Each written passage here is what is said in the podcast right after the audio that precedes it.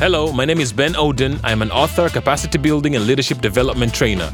Each week, mimi pamoja na viongozi mbalimbali who will be featured on this podcast will bring you leadership principles, stories and philosophies that if applied will elevate you into a position of more influence among those you lead and those who lead you.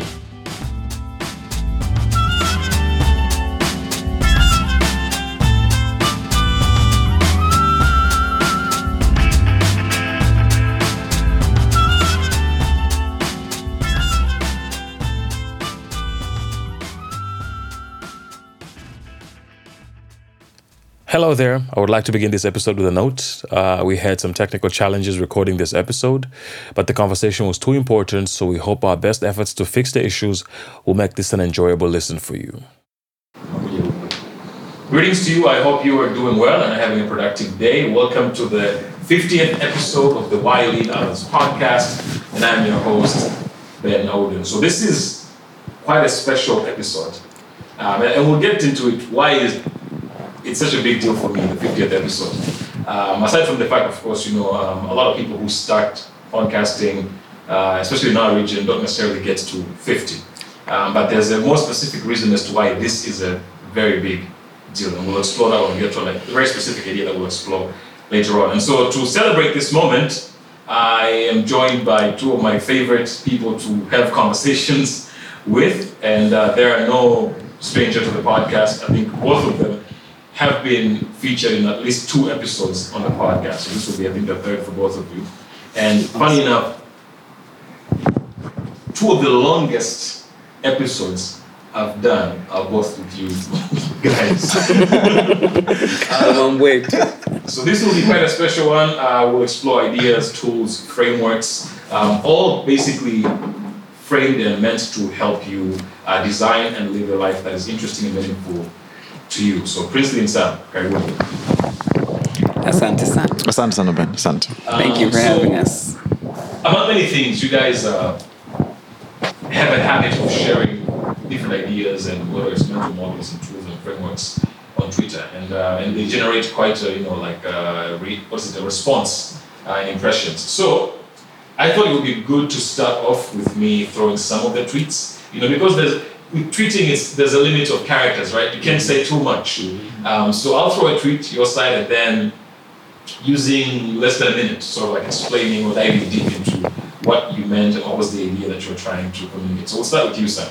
Um, I think this was in March this year, where you said champions never get bored of the fundamentals. And I'll pair this with another tweet that you said, uh, master the monotonous.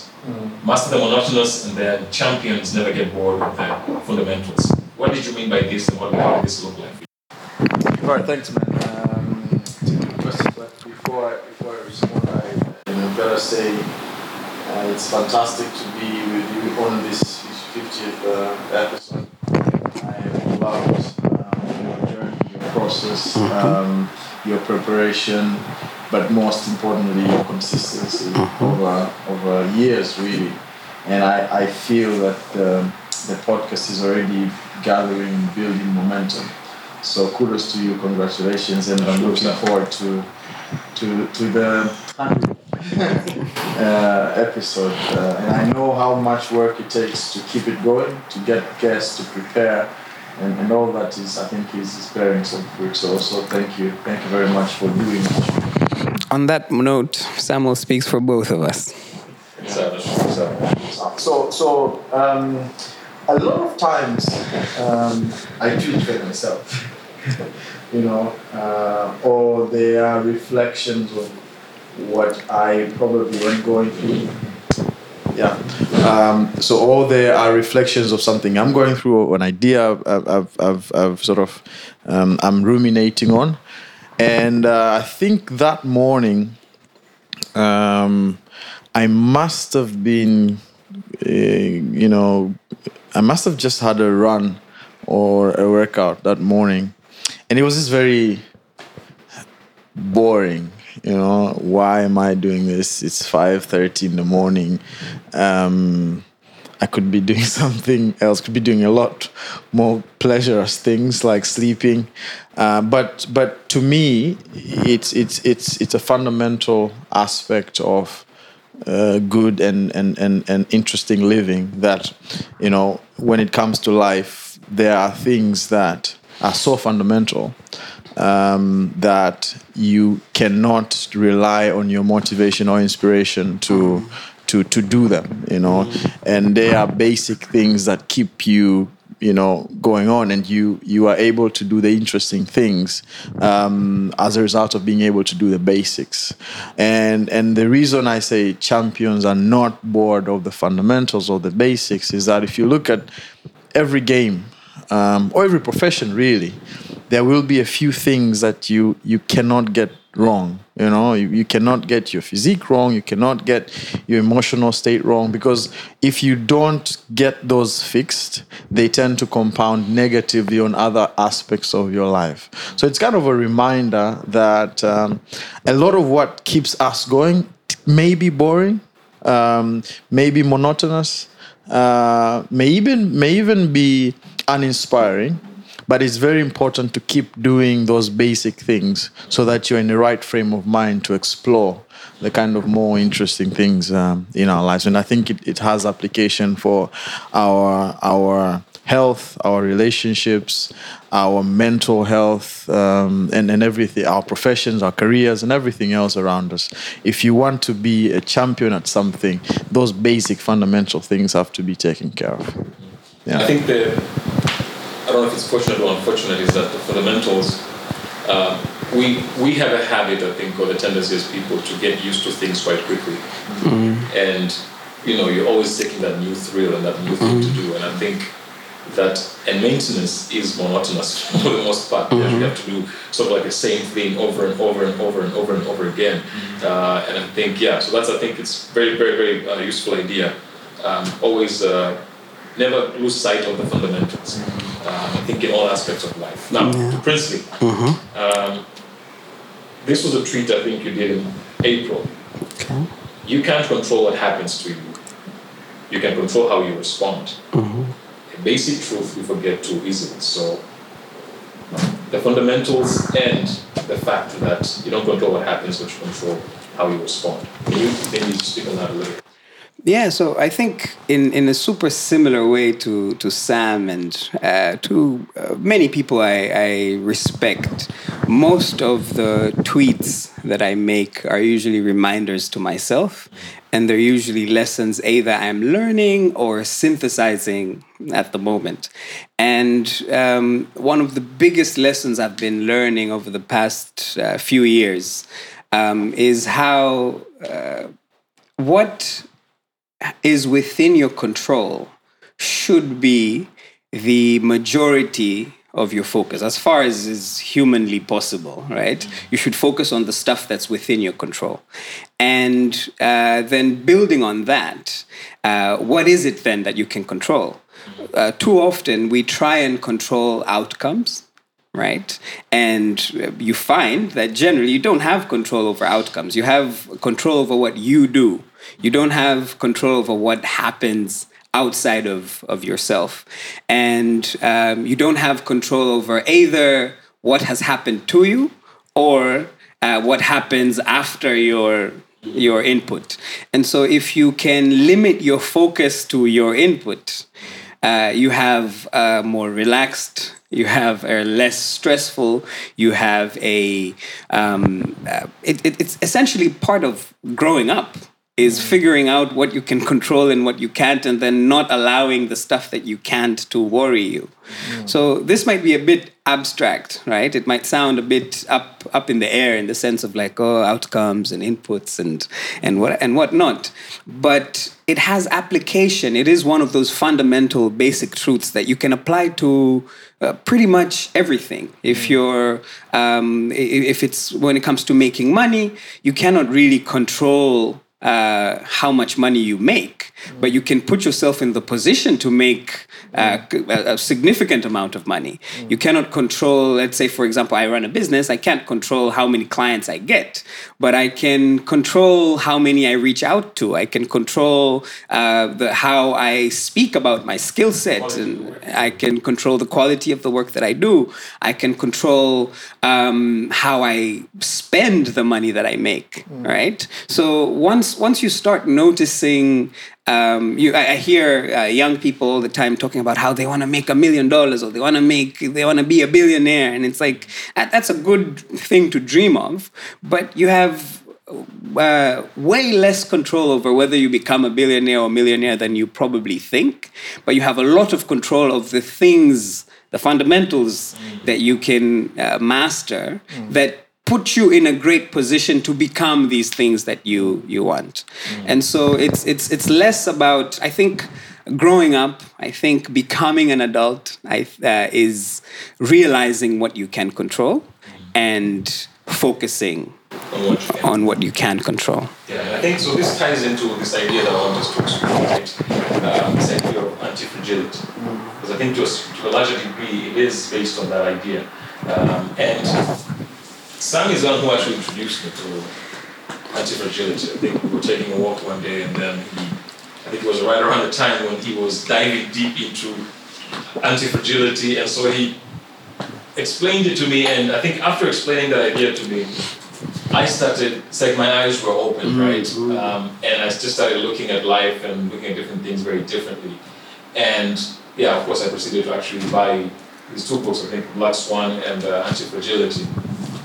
And so maybe before we actually proceed, uh, in terms of exploring what this idea is and what it could mean, uh, adapting it into one's life, uh, maybe one of you could actually explain what is anti fragility? So I, I'll let Princely explain, but I, if I if I may, I would like to react a little bit to, to what, what he says. I mean, I think this is uh, this is one of those um, very princely things, by the way, but also very fundamental things that I'm, I'm always learning from him. This idea of an internalized locus of control, but. Um, you know, Happy he's, he's- he's very he's very articulate with that. But I think I would stretch it a little bit farther by saying once you appreciate that fact, you also begin to measure things differently. Yeah. Because you measure the things that are within your control, not the outcomes themselves. So you, you almost become indifferent uh, to, to what happens as a result of your input plus some other factors. But your measurement becomes given the circumstances I am in, within the locus of control, the things that I can control, how am I faring? Yeah. And and you get a little bit more realistic about your contribution to the results around the world. Yeah. It's it's both humbling, mm-hmm. but it's also incredibly freeing mm. because now suddenly you realize actually there are not that many things that I should care about anyway, mm-hmm. and the things that I care about. Um, there are, there are very little uh, pockets where I have full autonomous control. There are other things, you know. So think of businesses, careers, relationships, um, countries, you know. Um, no matter what I do as an individual, I can't control the inflation rate. No. So there's no point beating myself about you know the inflation is gonna up is going up or down. But I can control how I put uh, my, my my business skills into practice so that I make more money or I, I you know Where you climb invest. up the ladder, where I invest, How you save. how you save and there will be events that will blindside me because i'm not going to see everything Mm-hmm. No. but once i've seen that then it's within within the control so i think it's one of it's a very fundamental Yeah. uh, foundation Yeah. for one to appreciate and kind of design their Yeah, lives around. It's both freeing it's humbling but it's also probably the most satisfying thing because then you're measuring yourself against yourself because you're the only one who can control what you can control. So i was just uh, adding to that Um, there, there are two things that kind of flow from that. One is this um, epistemic humility that uh, Taleb talks about as well. Epistemic humility. Um, uh, essentially, epistem- uh, epistemology is like the study of what you know, what you can know. And so, epistemic humility is like a humility about what you can know.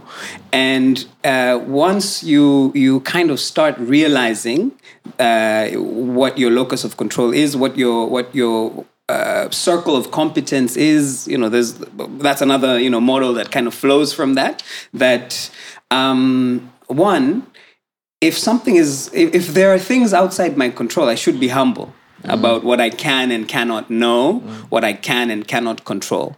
But then there's also the idea of outcome independence or outcome blindness that uh, kind of flows from the same area.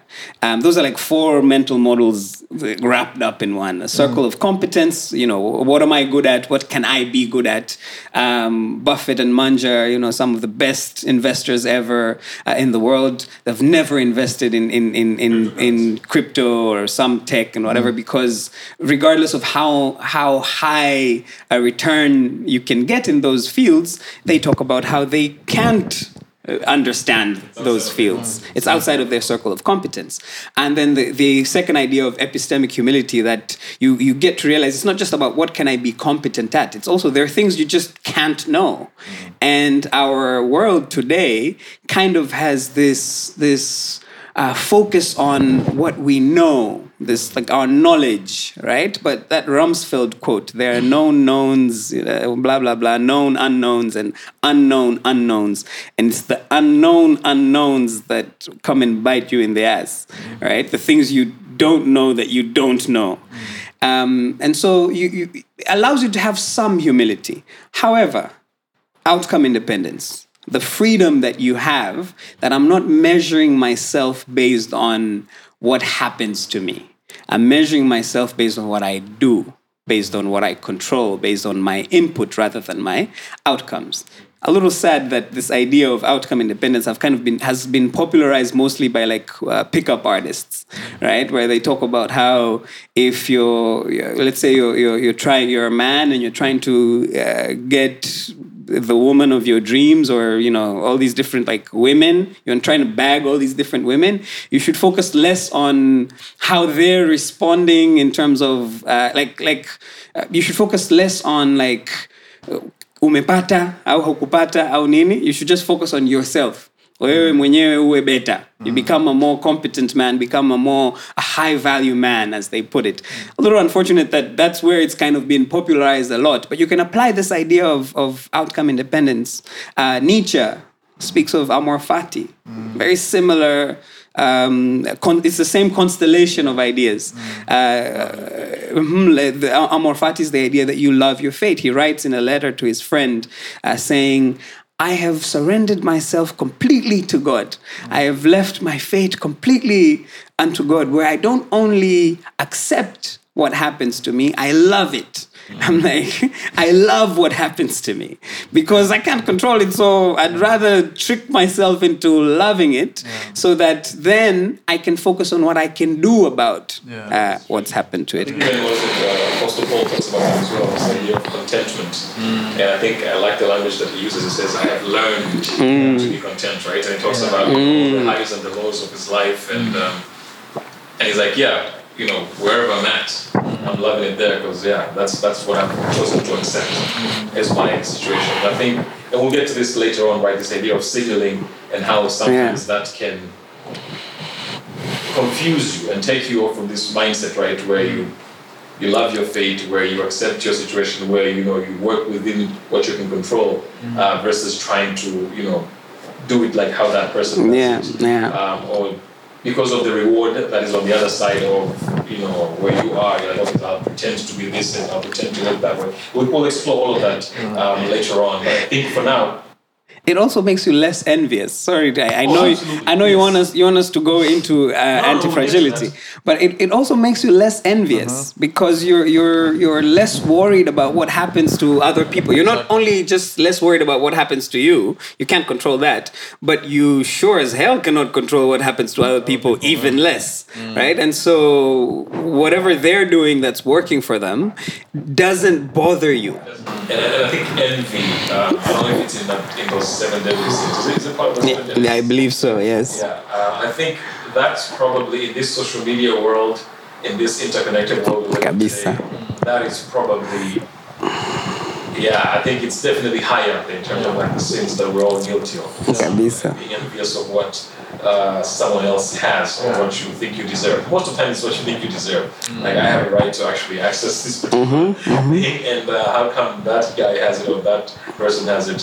And I think we all know that there are people out there you consider who are less competent than you in regards to certain things. But you're seeing society rewarding them more than you are. Yeah, and and, uh, and I think yeah, but I think going back to Can't control something that. I have personally been intentional about Mm. um, because it's very easy for me to compare myself to somebody else because I think for a long time that was useful in terms of pushing me to be better, right? Yeah. In terms of uh, Mm-hmm. nah, like I look and then so having all these different models to compare myself to Yeah. allows me or fueled my desire Yeah, to become yeah, better, right? yeah. But actually I realized along the way um, there was a side effect Yeah. Oh, you know, yes, I was growing. Yes, I was, you know, taking uh, active steps forward. But also, I was losing myself along the way. Um, and then, you know, it's like, who are you outside of your comparison? Who are you outside of you using those models as a source of uh, Yeah. fuel to get to the next level? Yeah. If you remove them, who are you exactly? Yeah. And is what you're trying to get to really a result of your own desires, or is it? Yeah. Just and it's also Ben. It's also, uh, I mean, it's it's important to appreciate that it's it's good that good things evoke envy in us. it's a good thing, right? Uh, you know, you you you you don't want to accept everything in your life No. uh, as if it's perfect, you know. Um, but what is fundamental, and and by the way, if you're, I don't know about you guys, but if you're if you're clever, or at least if you think you're clever, um, as you grow up, uh, you tend to become very competitive. Yeah. which helps you. Yeah. it helps you. put in- yeah, it drives you. It puts in the work. It's it's it's very deep in our evolutionary sort of programming Yes. that we compete, particularly men.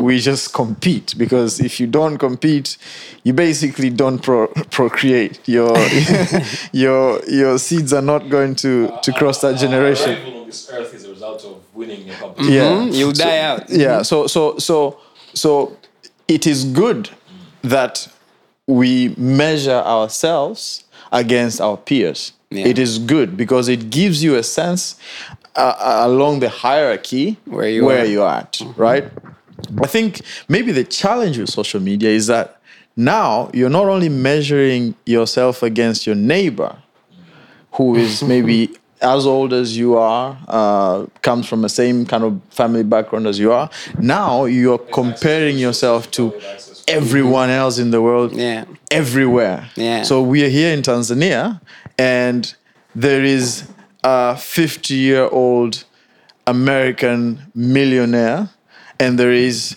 a 60 year old Japanese billionaire who I, in theory, can look at their lives and want to compare myself to them. exactly. Right? So, or, I mean, they could be poorer or, or, or richer. But the point is, if we don't watch out uh, for who we are comparing ourselves against, um, then we get into this situation where either we become very envious or we become Unproductively envious. uh, yeah, so unproductively envious, or we become too proud.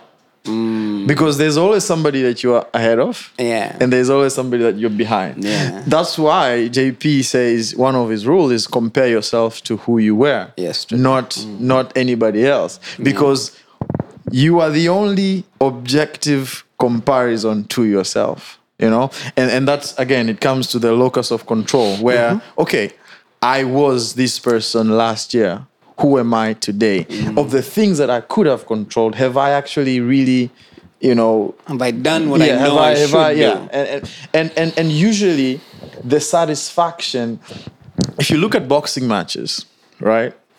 Sometimes I look, I, I, there's a, I think, I think the boxing match between Haggard and Lawrence. I came, I watched that clip and I thought the guy who lost won. And the commentator was saying, I mean, the guy just punched way above his weight. Like he lost the he lost the battle, right? He lost the battle. But the kind of effort he put into that fight, he's gonna be happy with himself, and that and that is yeah. what you want. You want to be able to go to bed Yeah. at the end of the day, end of the year, end of your life, saying, "I'm happy." With what I've been given, I've really, really given life my best choice. You know my, who's, my best. who's a uh, brilliant example of Yeah. that? Um, one of my favorite thinkers is a kickboxer, Israel Adesanya. Yeah, yeah. and Adesanya talks about this quite a bit about Mm. how uh, first what he uh, who he compares himself with is Mm-hmm. Adesanya last year Mm. and Adesanya the year before that, and uh, he had this his only loss in in in, in MMA has come when he tried to go uh, the weight above uh, light heavyweight and got beaten by uh, Jan Blachowicz, and everybody was like so concerned that you know he's taking this risk and he's going to lose his uh, his uh, flawless uh, record and whatever. And you listen to Adesanya's interviews before and after the fight. Um, it, it's like you know the, the the the loss the record that's that's that's outside of my control. I can only control mm. how well i prepare for the fight. I can only control how well i do in the fight. And well, looks i found out light heavyweight that's not for me right now. Mm. Might be for me in the future. I'm gonna i'm gonna do it again Yeah. in the future such a, a freeing place to be in. because everybody else is you you know you're the champion and you've been beaten and everybody else is even more concerned about mm. your loss Yeah. than you are and, and it doesn't remove that competitive uh, fire he's still one of like the most competitive people but it's more of like i know the work i've put in in myself and it doesn't look like you've done the same yeah. even regrets really. Um, I think Daniel Pink has a book uh, where he talks about how it's actually good to have regrets. But I think many of the regrets that we have are really a result of our own awareness that we didn't go all in. that I, that's true. for a fact. That is that true. I given more. that is true But I didn't. But I think when you go all in, it's very rare that you have any regrets that is true uh, whether relationally, uh, because this is something that I think about as well a lot in terms of, am I operating in this marriage in a way that, God forbid, anything goes south, I would have zero regrets because mm. I know that I was the best that I could. be. yeah yeah, yeah, yeah. You know, it could be maybe that you know your best was not good enough, right? Sometimes it happens, and I watch this in sports a lot where you watch a player and they left everything on the floor. Mm. It's, And and they're fine. Mm, and you see mm. their attitude where they're like, it's fine. yeah, yeah, There's yeah, nothing I could have done better. Like I watched the, you know, the tape over and over again. There was nothing I could have That, this was my best. This was my This is the absolute can best of what I could control. I'm just gonna say the Yeah. current Man United team cannot say that. At least, at least you say that about your own team. they cannot say that. But That's anyway, true. that's, that's good. But I think it's also actually, it's a much, it's a better transition to this whole idea of the mimesis, right? Yes, yes. um, because I think we talked about comparison for a bit. Um, and I think, again, it's one of those ideas, much like anti fragility, where you operate um, or you know you live your life, you've lived your whole life um, under the I don't know if it's the control of this particular principle that's working, you know. Um, but I never really I never knew that you know this is really in all facets of life. Mm-hmm. Um, there was this principle, there is this thing that's working behind the scenes that Yeah. really is directing most of our behavior. Kabisa. Um, and of course, exploring the idea, I was like, wow, okay, this is definitely something that we all need to be conscious of. So again, you're in control of your part of the equation, right? Um, and I've come to realize most of the trends in the world, most of our behavior, most of our purchasing decisions, um, where you live, um, what careers you pursue, who you marry, as a matter of fact, all of these different things, fundamental things in our lives and decisions, are a result of this thing um, that's operating that uh, called mimesis. So maybe you, Yeah. You could actually start by defining Yeah, sure. it is that uh, our audience also knows what we're talking about, and then we'll explore. Yeah, so so you know, as I'm listening to you talk about how uh, you know there's this principle that kind of controls everything, whatever, um, without defining it, it might start veering into the realm of conspiracy, you know, conspiracy theory and whatever. But um, mimesis has been used uh, differently across uh, time. Um, like back, you know, philosophers used to use it to talk about how life imitates art or art im- imitates life, blah blah blah. But the way the context of our conversation is going to be mimetic desire specifically. And and if if I could define or describe mimetic desire, it's essentially the fact that human. Uh, I think it's Rene Girard who says this. It might be uh, Burgis who says this, but he, he talk about uh, human being the, an animal that does not know what they want, and it's an animal that looks to others of its species to figure out what they want. So this idea that we copy, uh, we, we, our desires are based on the desires of others, that we imitate the desires of others. So the word meme, for example, uh, which is at the root of, of the memes we see on the internet, the meme that Richard Dawkins uh, spoke about back in the 80s uh, in The Selfish Gene, and the meme in mimesis or mim- uh, mimetic desire, is just that unit uh, of culture that we copy. Uh, from each other. So essentially, uh, mimetic desire is contrasted with authentic desire. Um, and you know, it's, it's it's not really kwamba authentic desire is ultimately you know the, the best and, and and and whatever. It's it's more about how you should realize that so much of what you want isn't from you it's because others want these things. So, um, classic example: the Pepsi. Uh, the, I think it's called the Pepsi paradox or something like that.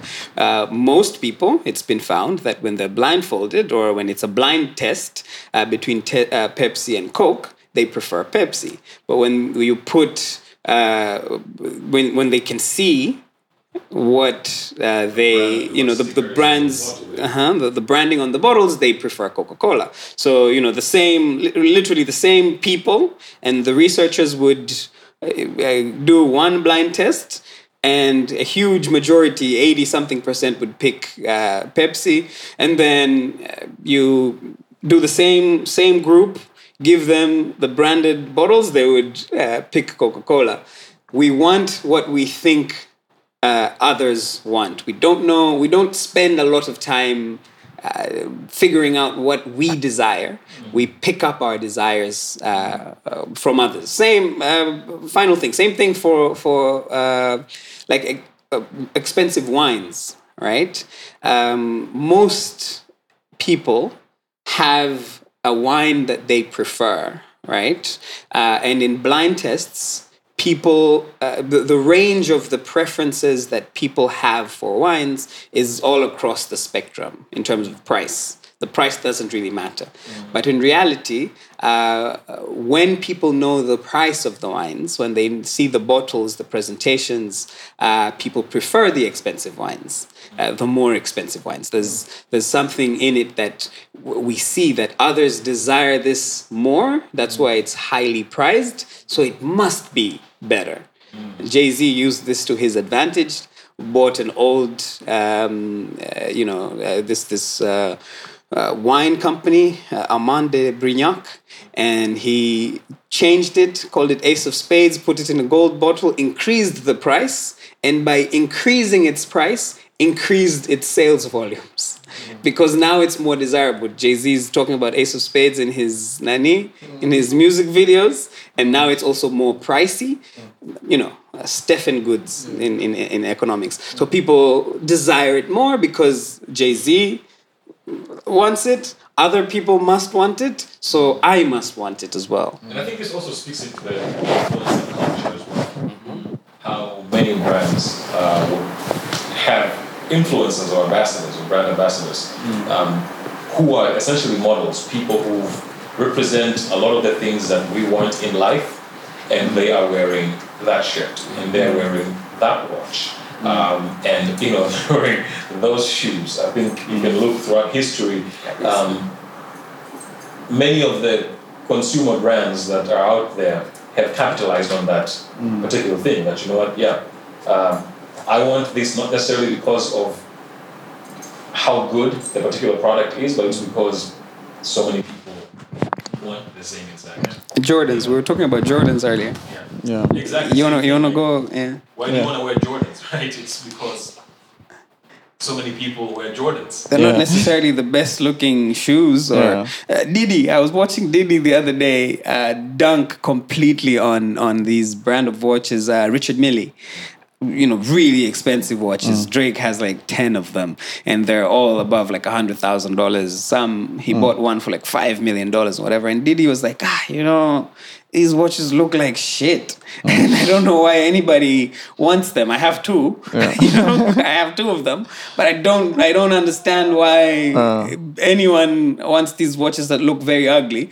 But then, same same uh, principle of like uh, mimetic desire, uh, because Richard Mille has been able to kind of position himself as this is a, a watch that is hundred thousand dollars, and there's people who we look up to as models uh, of wealth, of opulence, of affluence, uh, buying it, and not just buying it.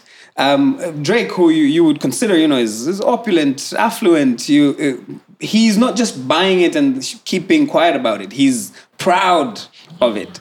Drives sales for this guy like crazy because now all of us want the same thing. Uh, look them up, maybe show them on the screen or something. Ugly looking pieces of of uh, steel. yeah so so princely I there, there are two things that again i always try to get to the principles the sort of the foundation. Why why do we have mimetic desires uh, in, in, in, in contrast to, to, to authentic desires?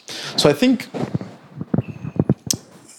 i'll use this word a lot evolutionarily um, we are creatures who want to belong.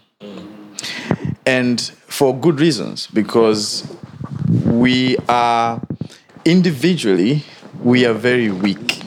If you think about a human there's there's absolutely no reason why humans are kind of top of the food chain. We we we are we are the slowest i mean not the slowest but we are pretty slow. Mm-hmm. Our bodies are really not that impressive if you think about it. We just have a big brain. Mm-hmm. We can run but we're not that fast. Mm-hmm. You know we've got you know good lungs. What we do have are those two things one we have a big brain and two we can come together so as a human being if you're evolving in the savannas of africa as the writers say right here in Tanzania. right here your best bet is to be part of a group Yeah. right? So mm-hmm. that's one. And then two, we take too long to cognitively develop, mm. right? And there's just too much going on for us to think about the most rational thing to do at the time. So, again, your best bet as a human in the savannah of Africa is to do what others are doing. Right? It is safe for you. Yeah. There's safety in numbers. You know, we hunt in parks. Yeah. We live in caves together. So, so uh, it's it's a very useful heuristic Kabisa. To do what others are doing, particularly older humans. Because but up until you're in your mid 20s, maybe you've not met a lion, you've never seen anyone killed, you don't know if that river is, is poisonous or not. So you want to do what the rest of us are doing. Mm-hmm. That keeps you safe. I think, I think now that tr- kind of transport that it's into the modern world where we are wired to copy. Yeah. And by the way, we are wired particularly to copy those who we think are of a higher status Yeah. in life. Yeah. Because you can't make a rational decision on what is the best watch No. because you don't know anything about Yeah. watchmaking. At least I don't, Right? So I look at Drake. Yeah, exactly. Or I don't know whether it's a phone or it's a laptop or it's this this this uh, this microphone. So we tend to just say, okay, somebody else is doing that. It, it, I I don't have enough time to go into research. Yeah. but I'm gonna trust Yeah. that. So I think I think uh, the the challenge that comes in the modern world is that we don't appreciate that we are we have evolved to copy others Yeah. and therefore we need to make a distinction Yeah. am i doing this because others are doing or am i doing this in my best interest and we are not as rational as we think we are right we are really really irrational human Yeah. beings Yeah. part of the reasons we are irrational is that there's just too much to figure out. So we are creatures of habit, and our habits are useful. We eat the same things. We Yeah. kind of like do the same things. Usually, humans do that. So, so I think uh, for me, when it comes to mimetic desires, is being conscious of my desires Yeah. and sort of making a mental note to remember that okay i may desire these things but who am i really in this equation am i really desiring this or am i desiring this because i want to belong uh, to a bigger group Yeah, you know and I think there's a there's an experiment that I saw. Uh, was done I think in the seventies, where these um, psychologists and scientists uh, went to a hospital, and I think there were like three newborn babies. They had never seen a human being in their life. Okay. So this guy who showed up was the first human being they saw. Yeah. And so the guy was looking at the kids and he started making faces. With his mouth, he would, you know, and watch the kids. Yeah. And the kids would mimic everything this guy does. Yeah. And so, and then they came to a conclusion that, I mean, a human baby is born and developed in many ways. That's Yeah. why they need the care of the mother to nurture them until they are able to sort of like survive and do their own thing. Yeah. But one of the few things that are fully developed when a human being is born is their ability to mimic others. Yes. Oh, really? And Yes. that's one of the few things that fully developed when you show up. Yeah. So it doesn't matter where you're born, and that's why sometimes people joke that you know if your child is actually born in the jungle, they would behave like how Yeah. animals in that Yep. world Yep. behave compared to someone who's born. Yeah. Um, even a child who's born in a household where there are many walking human beings, Mm. they would probably walk a lot faster than a child who's mostly alone. In- in the house. it is it is in fact our competitive advantage. Yeah. um, that's why i started off kind of by saying I don't want us to set up authentic desire as this be all end all that we should all just you know you should aim for um, at least knowing what your authentic desires are versus uh, what your mimetic desires are. And you should aim for examining uh, your desires. But here's the thing. Um, our ability to learn is nothing but an ability to imitate, right? And our ability to learn is what sets us apart evolutionarily, Yeah. right? Uh, to, to kind of hark on the point you're making. Yeah, absolutely. Um, we, we're born, not tabula rasa, like you're saying, we're born at least with this, uh, and I need to imitate. And that is our evolutionary advantage. The fact that we can adapt to things and evolutionarily evolutionary evolutionary strength or evolutionary fitness is adaptiveness. It's nothing else but ad- adaptiveness. We're not the strongest we're not the the biggest we're not the fastest. We have a lot of uh, stamina like we, we can do marathons. No other animal can can do marathons the way we can. Um, that's probably our physical advantage. Yeah. I don't know how useful that is. Maybe it's allowed us to spread, uh, you know, uh, farther than, than than other animals. But um, the the fact that we are able to learn things, and the fact that at the bottom, the foundation of learning is essentially imitation. Um, that's a huge advantage. So, like everything we're going to say in this podcast, it's a calibration thing. It's it's realizing uh, you know how how usefully you can apply these concepts that that we're talking about. It's th- nothing here is Absolutely. no useful. no nothing here is absolutely useful. It's it's functional Yeah. and and uh, you can apply it. So um, for example. Um, sisi kama uh, wanadamu I don't know how much Kiswahili I can mix in here.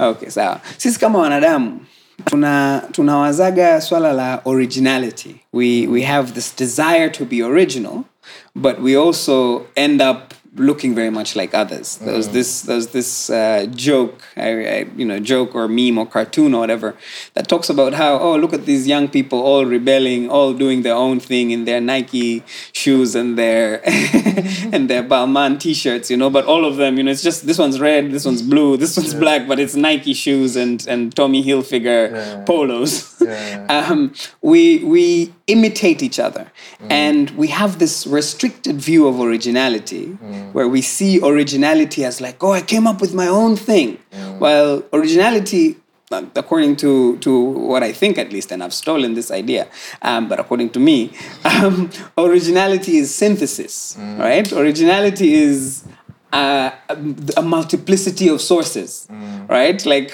I, I, I have 10 sources and my own as the 11th, so I'll come up with something original. Yeah. We aim for authentic or originality as this is 100% mine which is a, a bar that's too a threshold that's too far to to climb. So austin kleon he writes this book steal like an artist where essentially he steals the ideas of steve jobs who stole the ideas of uh, michelangelo michelangelo who says great artists uh, good artists copy great artists steal. Mm. The best artists, the smartest individuals mm. are the ones who are able to combine mm. all these different uh, ideas from others. But I think even if you are actually you are successfully original, your desire to be original is an imitation of somebody else who's original. Because I think you can just follow, like for example, even in art and music, for example, you can see the rise of figures like Kanye West, who was considered original Yeah. in his time, right? After he became successful, then the Drakes of the world showed up. Mm-hmm. Um, then the Tyler the Creators showed up. So many rappers came who were considered original. Pink after polos. Kanye West blew up. Mm-hmm. Right? So you can see that even wanting to be original, wanting to be unique, that desire to be unique mm. is sometimes a result of seeing a model that's unique, Yeah. that's considered unique. You, you should So you desire. can't completely escape. Mm. You should you should merely desire to be sufficiently original. Mm. Like just just clear. I, I don't know what the bar is, but there's there's certainly like you should just desire to uh, calibrate towards mm. authentic desire, calibrate towards original thinking, calibrate towards uh, synthesizing all these different ideas. All these ideas we're talking here, they're recycled. They're not stuff that we've we've uh, come up with uh, or we're coming up with right now. Discovery. But this is probably the first time we're putting them in this context in this way. So I, I would I would actually go a little bit farther, and maybe I'm I'm stretching the argument. There is Yeah. that um, the the the fact that we think somebody's original um, m- only means we don't know. Their we can sources. put their sources together very clearly. So Albert Einstein said something similar to what mm-hmm. you're talking about. He mm-hmm. says the key to creativity is combinatory play. Mm. And you just have to combine things in a beautiful way Yeah. and it would look new. You know? And we're talking about, you know, we, we, we did talk about range. Yes. And-. Yeah. Yes. Eh, Chukua Yani unaweza unaweza uka unaweza uka leo hii ukaenda kama umetoka Mwanza sawa, ukaja ukaja pwani ukapikiwa ukapikiwa pilau au bwabwa ah, au biriani. Kama hujawahi kuona hujawahi kuona biriani maisha yako yote, unaweza ukafikiri huyu mama anaepika biriani Hatari. genius vibaya mno Eh, lakini biriani yenyewe inawezekana sosi yake ni asia India. Eh. in, india right na ukienda kule utaikuta inapikwa vile utaikuta inapikwa tofauti Tofauti kidogo. lakini hapa labda inachangana na nyama these guys are vegetarians India hawali bi- mm, You understand? eh? So sisi hapa we add a bit of beef, we add some spices that are local here, and you have a new, a completely new recipe. Dish. Actually, some of the best restaurants do that. They borrow culinary ideas Yeah. from many, many different. America's actually fun. Exactly, many, many, many, many, many different cuisines. Some of the America best. itself, America itself as an idea. Yeah. America itself as a country is, What- is what a melange. It's a melting pot. It's a melange of, of all these different, So- uh, all so- these different ideas. So, so if you think about, I think, over the last two hundred years, you could say there are two thi- two uh, two Main ideas. Absolutely novel, new, original ideas. Mm. One, two, not 200, maybe 300 years. One is Charles Darwin, The Origin of Species, Yeah. Evolution. Phenom- revolutionized Yeah. science. Yeah. Nothing original about Charles Darwin because Charles Darwin studied geology and he i remember i remember reading his book and he was talking about the fact that he was studying geology and how rocks metamorphosize mm-hmm. over time and mm-hmm. pressure mm-hmm. that transforms some rocks into different structures and over millennia. The book is by jay gould. And he he he was writing to his friend he's saying thank you for sending me that book because i was stuck. Mm. I was trying to figure out how species came but i was stuck I did not know. But the moment I read this, I put them Kafunguka, and eh. suddenly I have a new theory. Eh. Albert Einstein, the, the idea that space and time can kind of it's it's almost like a surface you know that is him look he- he's saying i was observing curtains and i could see that the fabric of space i could imagine that is what the fabric of space is johannes kepler who who who who um, came up with the, he's the first proponents of the heliocentric theory um, and they couldn't figure out Mike, uh, you know, um, Galileo and the, and Yeah. every was like, what is happening here? He he knew that we could not be the center of the universe, But not why. but not why. And then he looks at Saturn and the rings, uh, uh, uh, the moon and the, the moons around Saturn, and he says, I have observed that when there is heat, there is a field of heat the closer you are to the to the to the source of the heat. So we must be close to some source of gravitational force. That's why we are feeling. So I guess what I'm saying is a lot of what we think is original is just uh, an idea from one domain that has been imposed on another domain in such a beautiful way that you look you look at it and it's new. Like, wow. you know Funny enough. and it's just it's brilliant and this is something that we probably need to carry as a life lesson Uh-huh. kwamba there's no knowledge that is wasted you know you, you could be studying art and history and science and maybe this is probably the the the, the blind spot of our modern educational system because it Platonicity. exactly it, it, it, it confines us to oh um, you're an accountant Specialized. you're a physicist you're a historian you're and this is what the renaissance uh, period we're talking about renaissance they just they just studied everything like because you never quite knowledge. know yeah but anyway that's that's No, just I- I a separate think- topic No, it is, but that's, well, the example I wanted to give is actually Rene Girard because Mimesis was a result of him teaching literature. Yeah. He, he was required to read a lot of novels and books, and in reading all those stories, he saw a pattern that mm-hmm. the desires of the characters were always a result mm-hmm. of them observing something oh, else in their surroundings. And so he kept seeing that pattern in literature. Mm-hmm. And so, of course, then he started developing this idea, and then, of course, you know, being a multidisciplinary thinker, you know, then psychologists were involved, and other people were involved, and then, you know, here we have, and we're here talking about it, you know, like, you know, a few Yeah. years later. So you, I, I completely agree with you in terms of many of the ideas, right? And I think that's why even the, there is a high need to teach people thinking skills. Um, and I think w- once you can think, you can solve a lot of your problems, Yeah. really, because then you can put the different ideas uh, together compared to just, you know, which is an idea that I also want to explore, right? You mentioned um, a bit on it, right? This idea of, okay, um, what you can know um, by just knowing and what you can know by actually doing. And I think, Oh, yeah, all right. you know, like how do we balance between these two Yeah, aspects? yeah. How do we become more aware of this um, tool? Now, speaking of, you know, the message and everything, I think the problem, something that Naval Ravikant has said,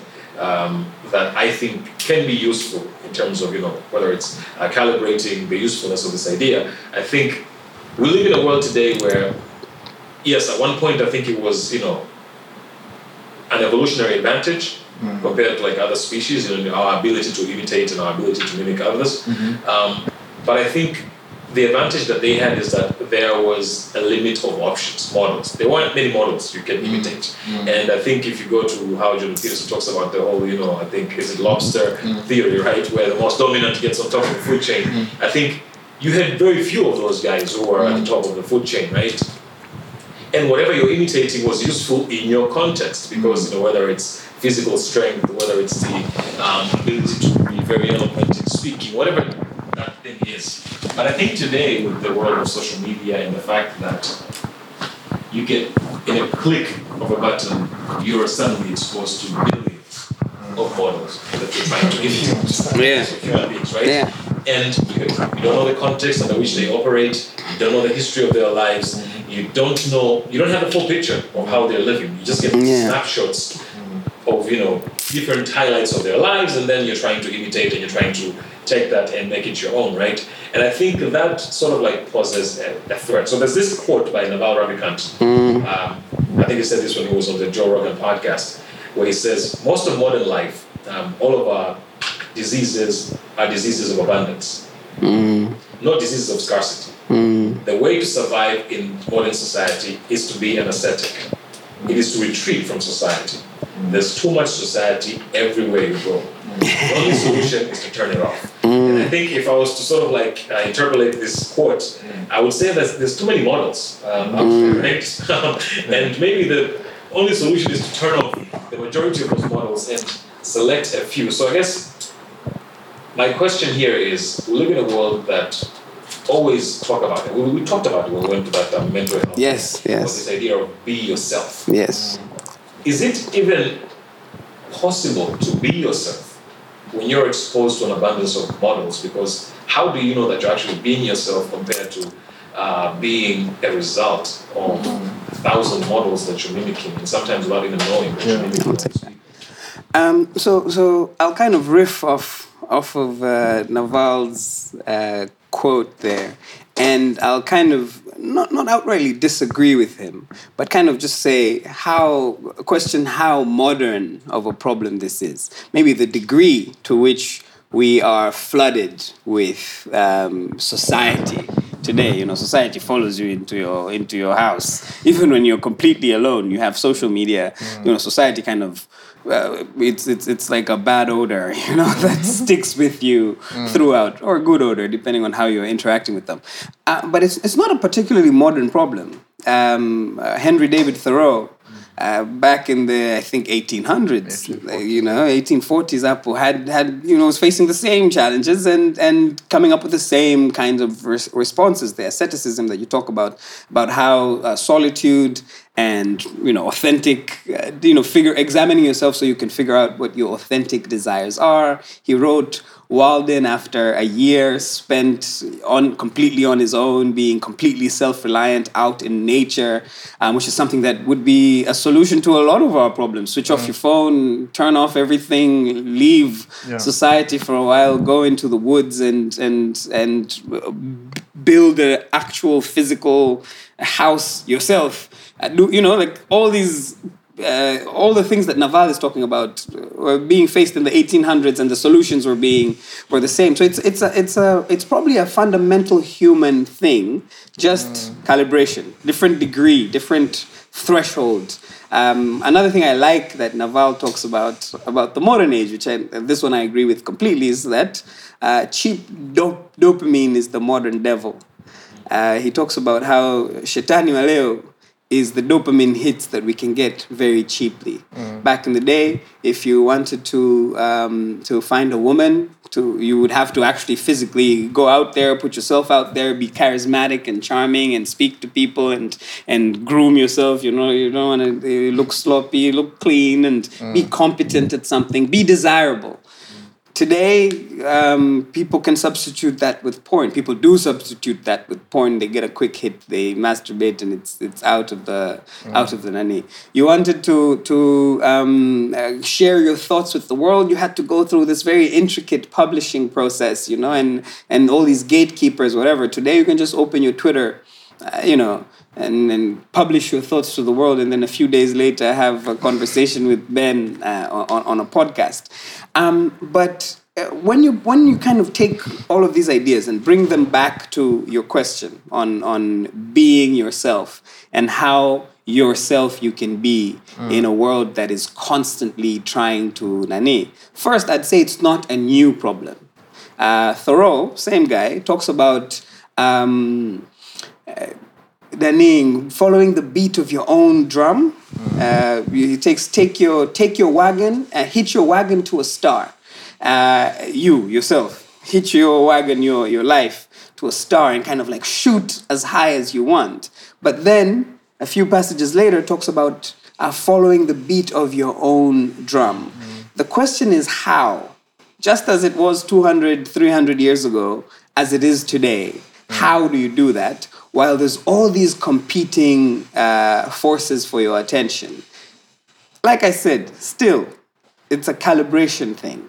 You've, you've got to realize um, you've got to realize that uh, wanadamu mara zote watakuwepo na society itakuwepo haiondoki uh, anytime soon and you're part of society um, so as long as you're part of society you're going to have mimetic desire. You're going to want what others want. Because like samuel put it ostracization used to mean death. Like literally if, if, your, if your group uh, uh, Tenga. ingekutenga ungekufa. The, the, the wolves would eat you the lions would eat you. Um, lakini if you spend at least a bit of time examining your own desires. Mm. Examining the people you're emulating. Mm. Examining um, the things you want to accomplish in life. Mm. Which is something we don't do. Which is something we spend our entire lives not doing uh, sometimes maybe actively not not examining ourselves because it's a it's a difficult thing to do. Um, you might be able to get to some level of of uh, authenticity.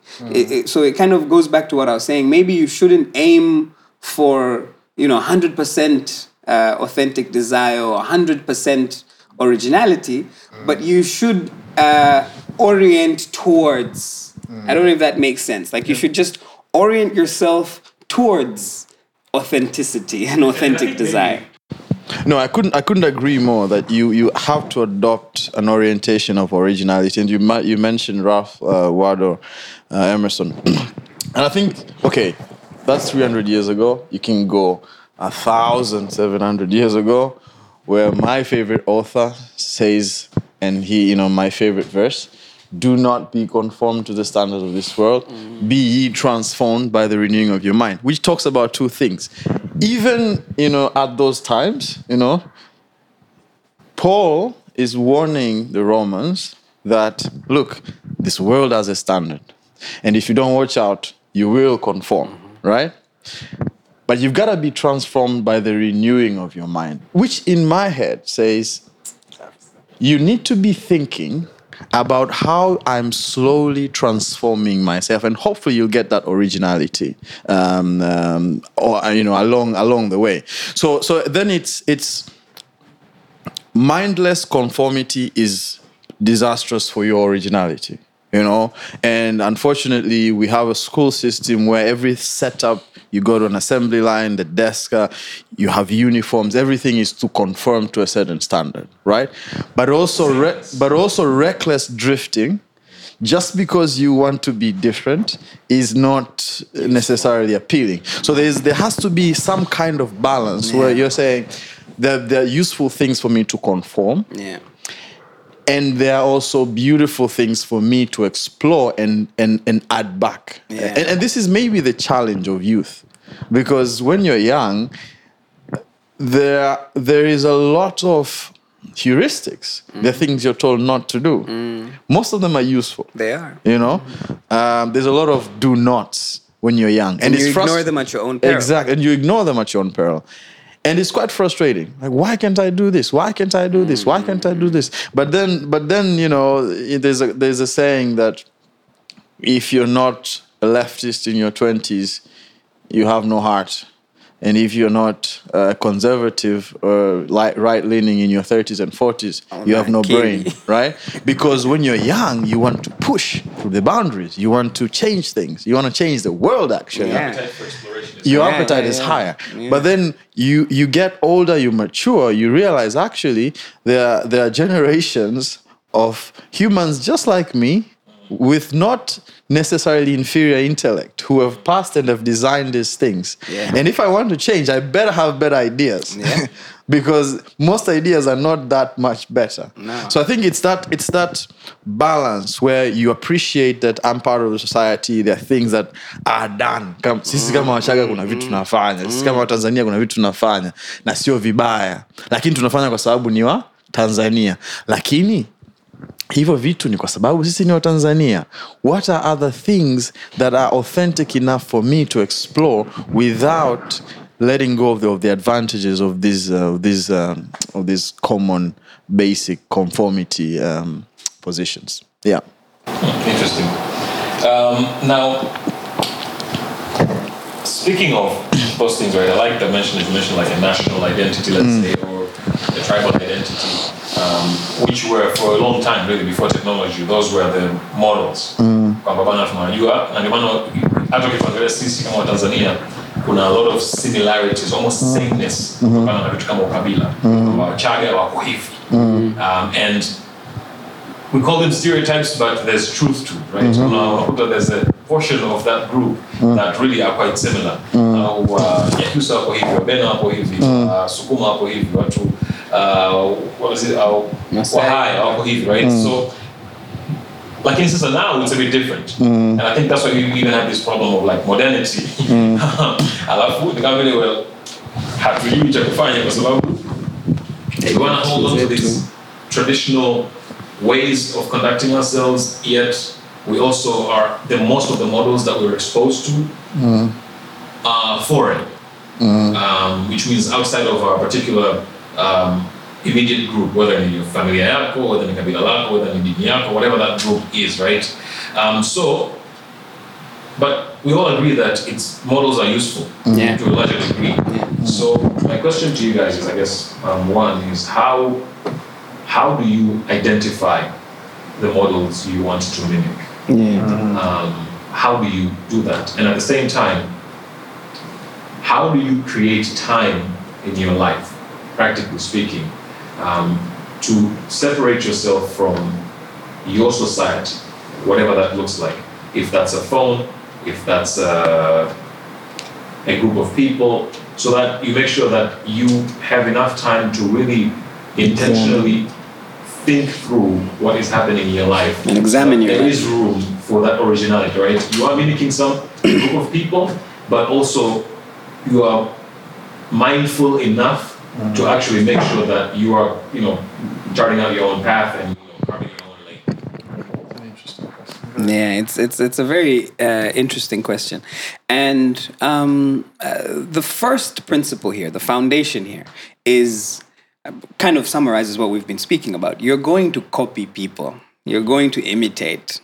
So the point is not uh, completely trying to rid yourself of imitation or copying, you know, because you have this misconstrued understanding of what originality and authenticity and being yourself means. Uh, you're going to copy people, um, but pick those you copy wisely. Pick your the people you're going to imitate, your models wisely. And this is something you mentioned at the at the um, uh, recording that we did the other day.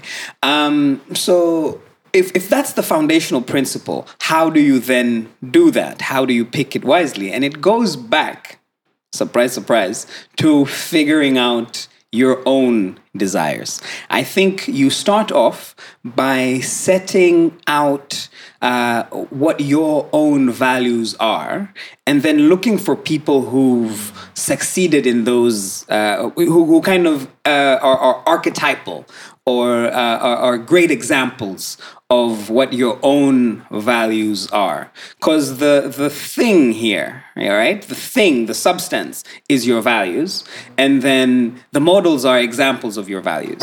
Uh, but most of us do it backwards. We, we imitate values. And in a sense, I, I am I'm an existentialist generally in, in my thinking. I think that um, you know life is essentially meaningless, and uh, your job is to give meaning to your life. You you you find you don't find meaning, you forge it. You create uh, what what you want your life to mean, and with that as a, as a, as a, as a background, um, one thing I, I truly believe is that perhaps the most important thing you can do with your life is to decide what you want your life to mean. And deciding what your life, uh, what you want your life to mean, includes picking your values. Now, many of us, when we hear something like that, we think you have to come up with these values yourself. While it's not really about coming up with uh, these values. It's more about examining the values that have maybe resonated with you in the past. Uh, it's it's more about examining what you've found to be true.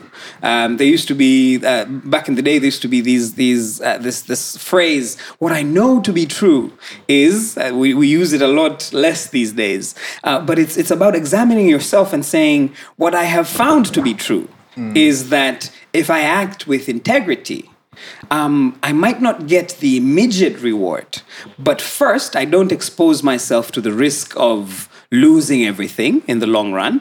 And uh, secondly, I expose myself to being a trustworthy person and mm. interacting with people, uh, other high trust. Uh, other high trust people. And so, because I've found that uh, being a high trust uh, person or being a high integrity person is useful in the long run, then integrity is one of my values, right? Um, long term thinking could be something that you've found that every time you've done the opposite, when you've, you've thought in the short term, you've been burnt. The, the purchases you've made on a whim, the, you know, the, the stuff that you, you did or did not do uh, because you were thinking uh, short term have come back and bit you in the ass, you can then say, okay, one of my values is long term thinking. Um, the, these ideas that we're speaking of, they've come from reading other people, they've come from seeing them with other people, and then synthesizing them into our own value system, right? And so at the same time as I say I'm an existentialist,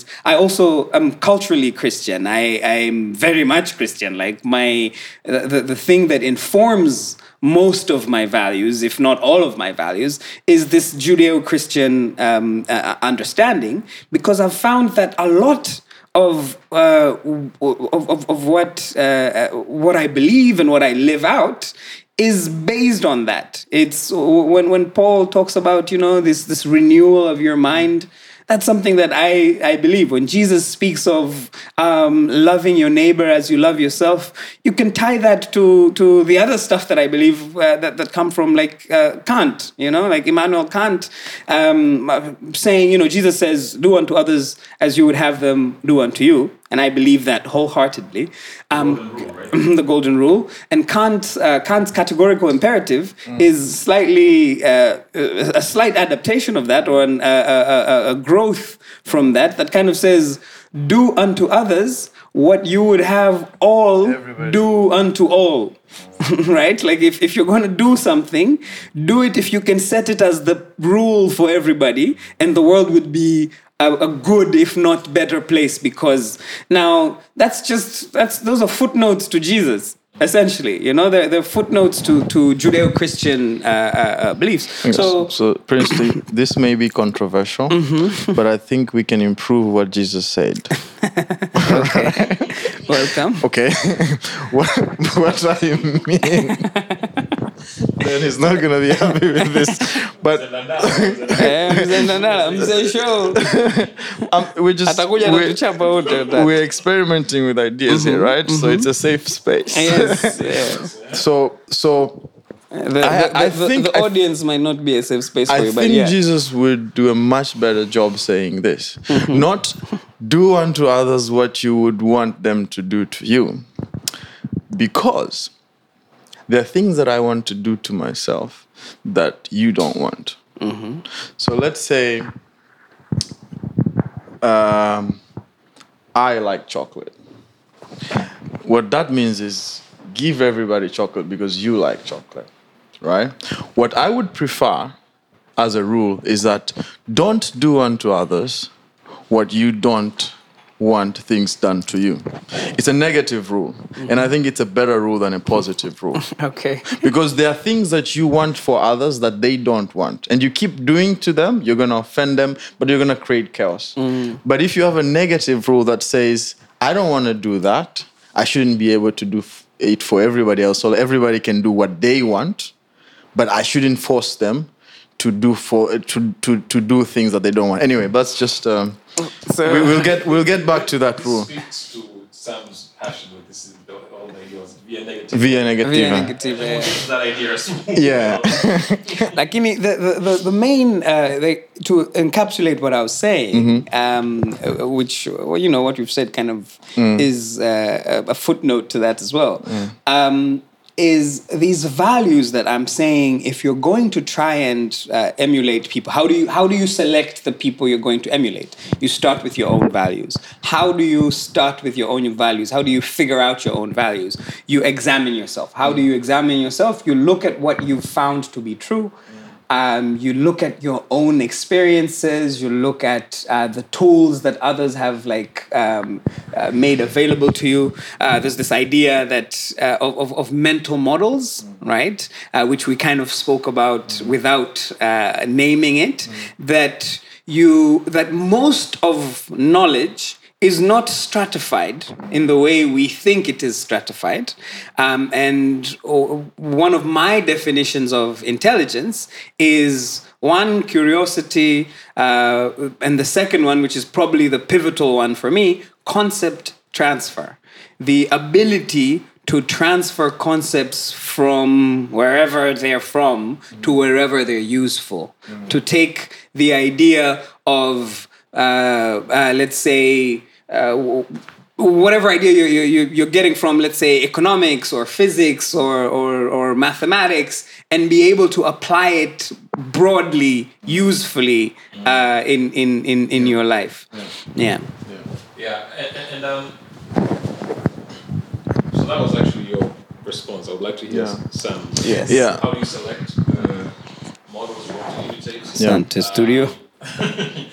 and, and, how do you create space in your life uh, to make sure that you are always mindful of the imitation that is Mm. Yeah. happening uh, and you create space to be original? Yeah. Okay. So so I my my my my answer is not going to be very different from from from Princely's. Um, so I would agree that we are we are going to copy anyway. We we are copying machines anyway, um, genetically and and also socially. But if you're gonna copy, at least copy from the greats. So I think that's that's one principle. Like that's why you need to just read and interact with the greats. Um, there's a reason classic literature and philosopher has not only existed but survived all these years. Lindy effect, you know. Um, so at least from the beginning, start copying the guys who who did some things phenomenally well. You know, so so read the philosophers, the, the thinkers, um, and the older they are, for me, I found the more profound um, they tend to be because because the older they are means that their work has survived longer and they have dealt with more fundamental issues not not surface issues. So expose yourself as widely as deeply and as wildly as you can to as many thinkers as you can you know?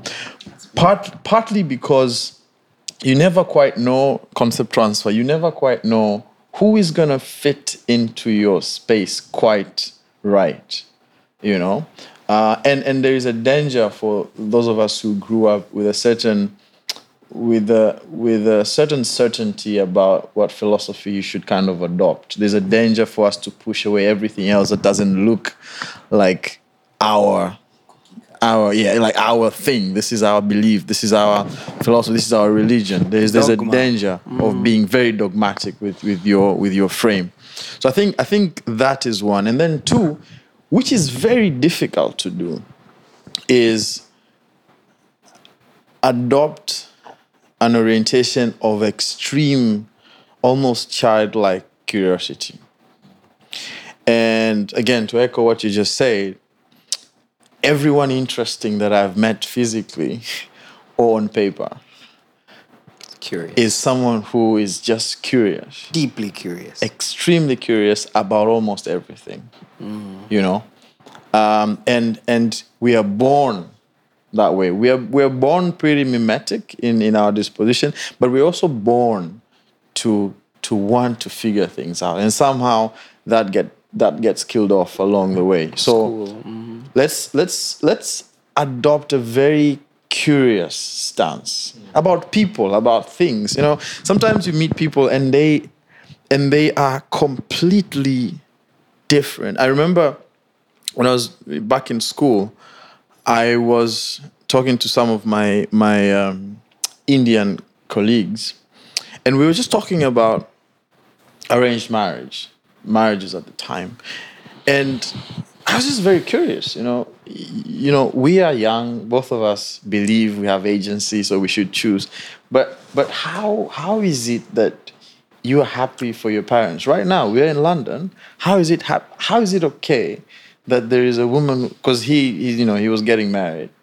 And i wasn't shocked i wasn't surprised i You're was just very curious. curious. Mm. And we went into this deep philosophical discussion about what is choice who are, are you even you mm. do you know who you are How much agency do you have? yeah, how much agency do you have? Are you less of you than your parents? Maybe your parents are a better representation of you and they're making better choices for you.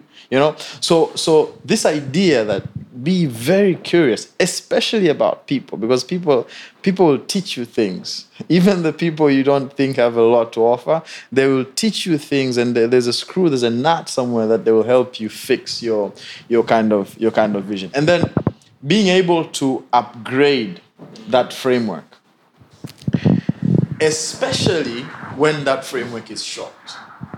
Because when the framework, when your when your when your framework is shocked, you can either stiffen, say, you know, something strange happens. Yes, something strange happens to you, and this is a very mental thing. Something unexpected happens to you. Something may be difficult or easy, but something that changes the way you view yourself, shakes your identity a little bit, shakes your view of the world. That is the moment of truth. Are you going to update your model?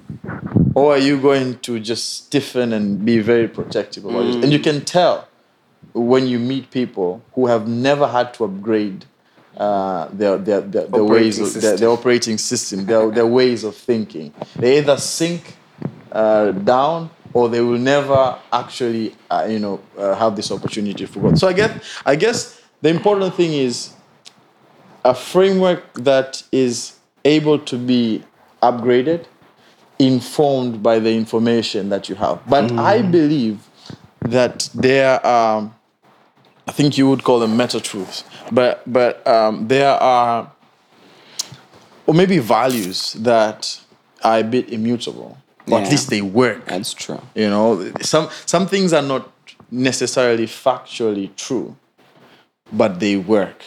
And often you figure out why they work much later in life by living them.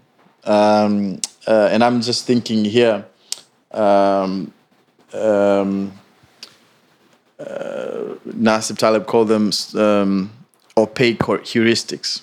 These are these are these are ways of living and, and acting. A heuristic is a way of responding. Well, it's a Shortcut. framework. It's a shortcut, and opaque means you don't quite see why it's designed that way. We were talking earlier about fasting, for example. Yeah, yeah, yeah, yeah. Uh, fasting is one of those examples where I'm pretty sure the people who started the tradition of fasting thousands of years ago did not know about autophagy and cell cleaning and detoxing. They just knew It that works. if you took a break from eating for a few days, it works, you're healthier, you're better. And there are those principles in life that cannot readily be explained, but they work. And you shouldn't be afraid of saying, look, some of you may not understand this at a scientific level, but it works. And until it stops working for me, I'm going to adopt it. And I think even Yeah. that happens even with children, right? When parenting or socializing, where someone who's far advanced in thinking than you are introduces you to an idea, Yeah. and they know that you don't have comprehension Yeah. uh, that's developed enough to actually understand what they're talking about, right? And so, of course, most teachers or most parents would say, "Because I say so." You know, it's just like Yeah, this will yeah, follow this because I say so. Because Yeah. they I know why it's good for you. I, I can't explain why this is good for you. Yeah. Um, and that's why I like the idea of, I think, even with uh, Jesus, when he left, he says, you know, um, teach my disciples to obey, right? That's what he said. It's like almost like make sure that they understand so they can make their own choice. Yeah. Not tell them, not like, you know, just model for them, Yeah. but teach them. But there is an idea that I want to explore, and then, Princely, I think you can speak into it as well. Yeah. Um, something that you mentioned there, right? These shocks that sometimes can happen, Yeah. uh, in especially um, when you're introduced to different ideas. I think it, so. In mimetic desire, there's this idea that once someone is completely tied to a model, um, it's impossible for them to escape that model without destroying their reason for being. Mm. And so, in detaching yourself from a model that you've been tied to for so long, you will inevitably experience existential crisis. Yeah. And so, an existential crisis is a painful experience Yeah. for anybody to experience, right? And so, I recommend existentialism highly for everyone because it allows you to be anti-fragile. but we'll come to that. So my question, I guess, to, to you guys is knowing that you guys both of you have been raised uh, in the Christian tradition, right?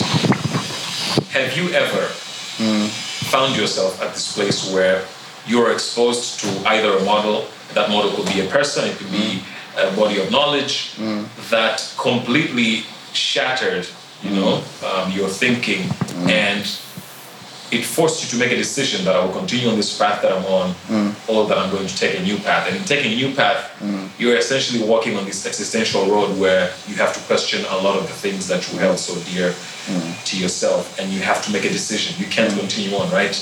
Um, and what were some of the choices that you you. made?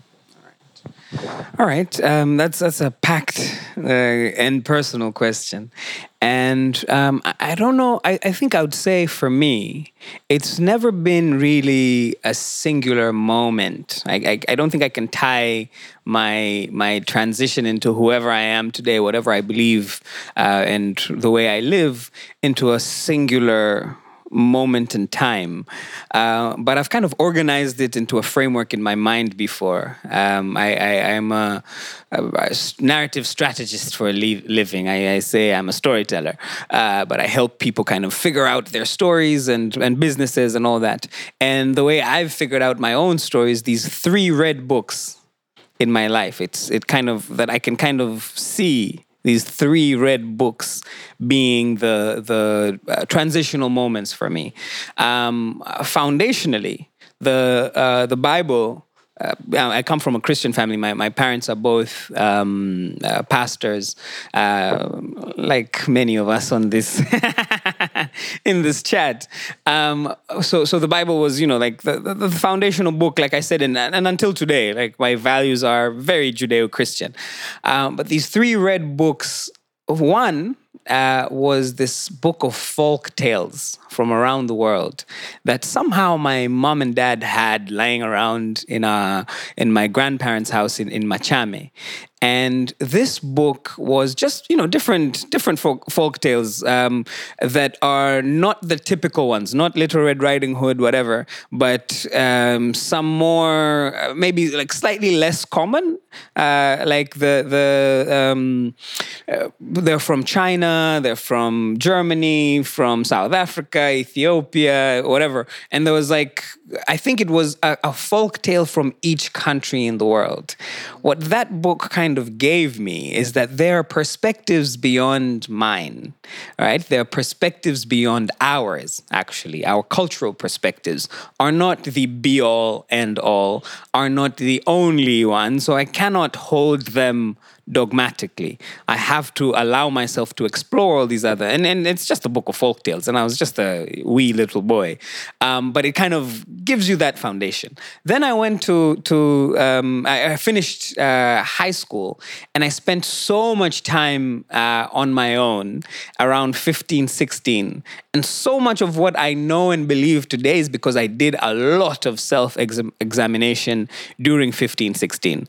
Uh, what I would do is, is uh, what in, in biblical circles is called exegesis, where you kind of like spend time with with a passage of scripture and you you uh, kind of like uh, from exegesis is essentially kurani ku uh, analysis from the text right? So you spend just one line of scripture and you look for the greek word and you look for unini you know so you, you write down all of that a form of deep learning. So I took that, which is a skill that I kind of picked up from uh, my parents' books that were lying around, and I applied that to this other big red book that I had, which was a, a, a book of assorted literature that is for teachers teaching literature.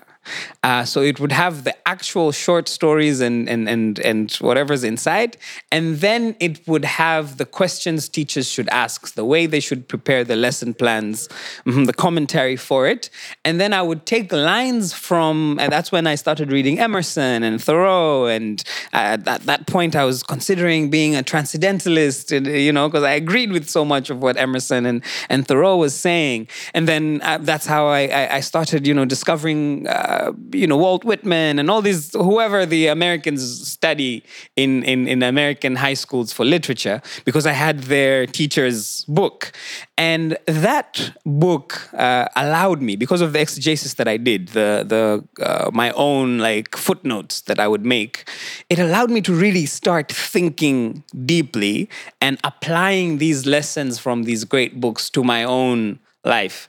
Uh, essentially, I, I had no friends at the time that would come and visit. The, I had one set of friends that would come to cheze FIFA, and then we play FIFA, and the rest of the day before, as in asubuhi mpaka muda ambao wana wanakuja tucheze FIFA, mimi nilikuwa niko mwenyewe tunasoma, natembea huko barabarani kama kichaa, narudi naandika the nani. So that was the second one, and then the third one was uh, in in university, a book uh, that had uh, Soren Kierkegaard's Either or, uh, Jean-Paul uh, Sartre's uh, a collection of uh, Jean-Paul Sartre's essays, and uh, a little bit of like Albert Camus and whatever. So existentialism, um, where I started reading that idea, which resonated with some of the stuff I was reading in the Bible from Ecclesiastes about life being meaningless, about uh, com- kind of coming up with a own model for your life.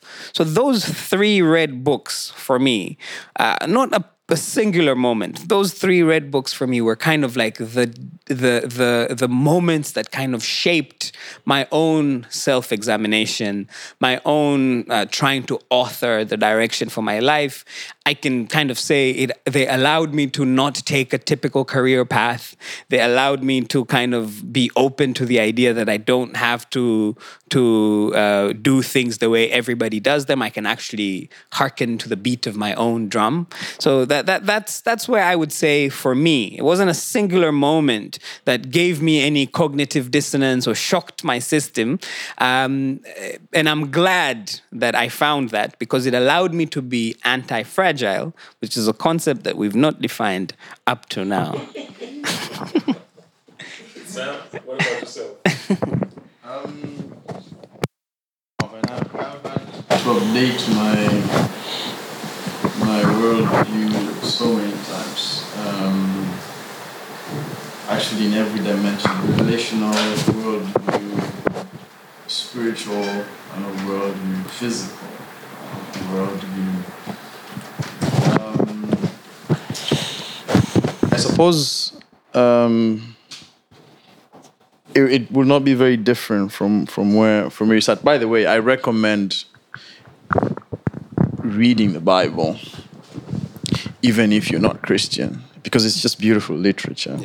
I think I think what people don't realize is that the King James version, I think, um, from my reading of it, is not only did they want to translate the Bible from um, from a different language, Latin or Hebrew, um, they put together the best figures in literature hmm, hmm. in the 16 in the I think in the late 1500s to come up with that book. Um, so it's just beautiful. You know, it's like Shakespeare, but with a with um, a with a, with a, with more with more punch and, and you know and, and more content. So so and and and and people don't realize well maybe people do, but but we should appreciate how much of our modern world rests on that piece of literature. Uh, The thinking. Uh, Our is- legal system. yeah, everything is is infused with concepts from that book, our values. Yeah, so I think I think just just read that. It's beautiful reading, um, stories, poetry. Um, people like Paul, they have such an amazing way of writing. It's almost like you're talking, asking you questions, getting, and and then and then there's scary pieces like Revelation, and there's the people who are lamenting, like you know, your Almost like science fiction, eh? Exactly. So there's, there's yeah, exactly like science fiction, you know. So I can see a lot of authors being inspired to write all kinds of I think books. Harry Potter, the J.K. Rowling, Yeah. uh, Tolkien, Yeah. With, I think C.S. Lewis, of course. Yeah, yeah. So so Inspiration came from yeah. So so this idea of myth, evil, good, residing in the same person. I mean, how do you? It's so integrated in, in, in the in the in the in the Bible. So so it's great. It's it's fantastic that you have an. I had an opportunity to read it quite early in life, but then I was shattered um, by a very small book I read called The Age of Reason uh, by Thomas Paine. I think he wrote it in the 17 or 1800s. I think I still have it somewhere. And it just destroyed me. Like, it absolutely damaged the very foundation. Because what I grew up believing was that this book is not only factually true, it is literally true, it is factually true, and it is spiritually true. And then this guy comes in and pokes holes, even at the basic foundation of things like unconditional love. He says that's such an evil thing. Only an oppressor would demand that, you know, you love them with all your heart, mind, and body, you know, and they don't have to necessarily love you and they will punish you. So he, he talks about I don't know. I do not want compelled love. I want voluntary love. But the first commandment of Christianity is you shall shall. Yeah, yeah, yeah. you know. So so it really messed me up. And Shall then the Lord your God with all your heart, with All your mind, all It's your total. soul. soul, spirit. Yeah. it's total, you know. And you don't love him because he did something. You love him because he says you love him, right? Compelled. um, it's a compelled love. And then he talk he talks about other things about the things that are factual. Can anyone really believe that Jonah was swallowed by a fish?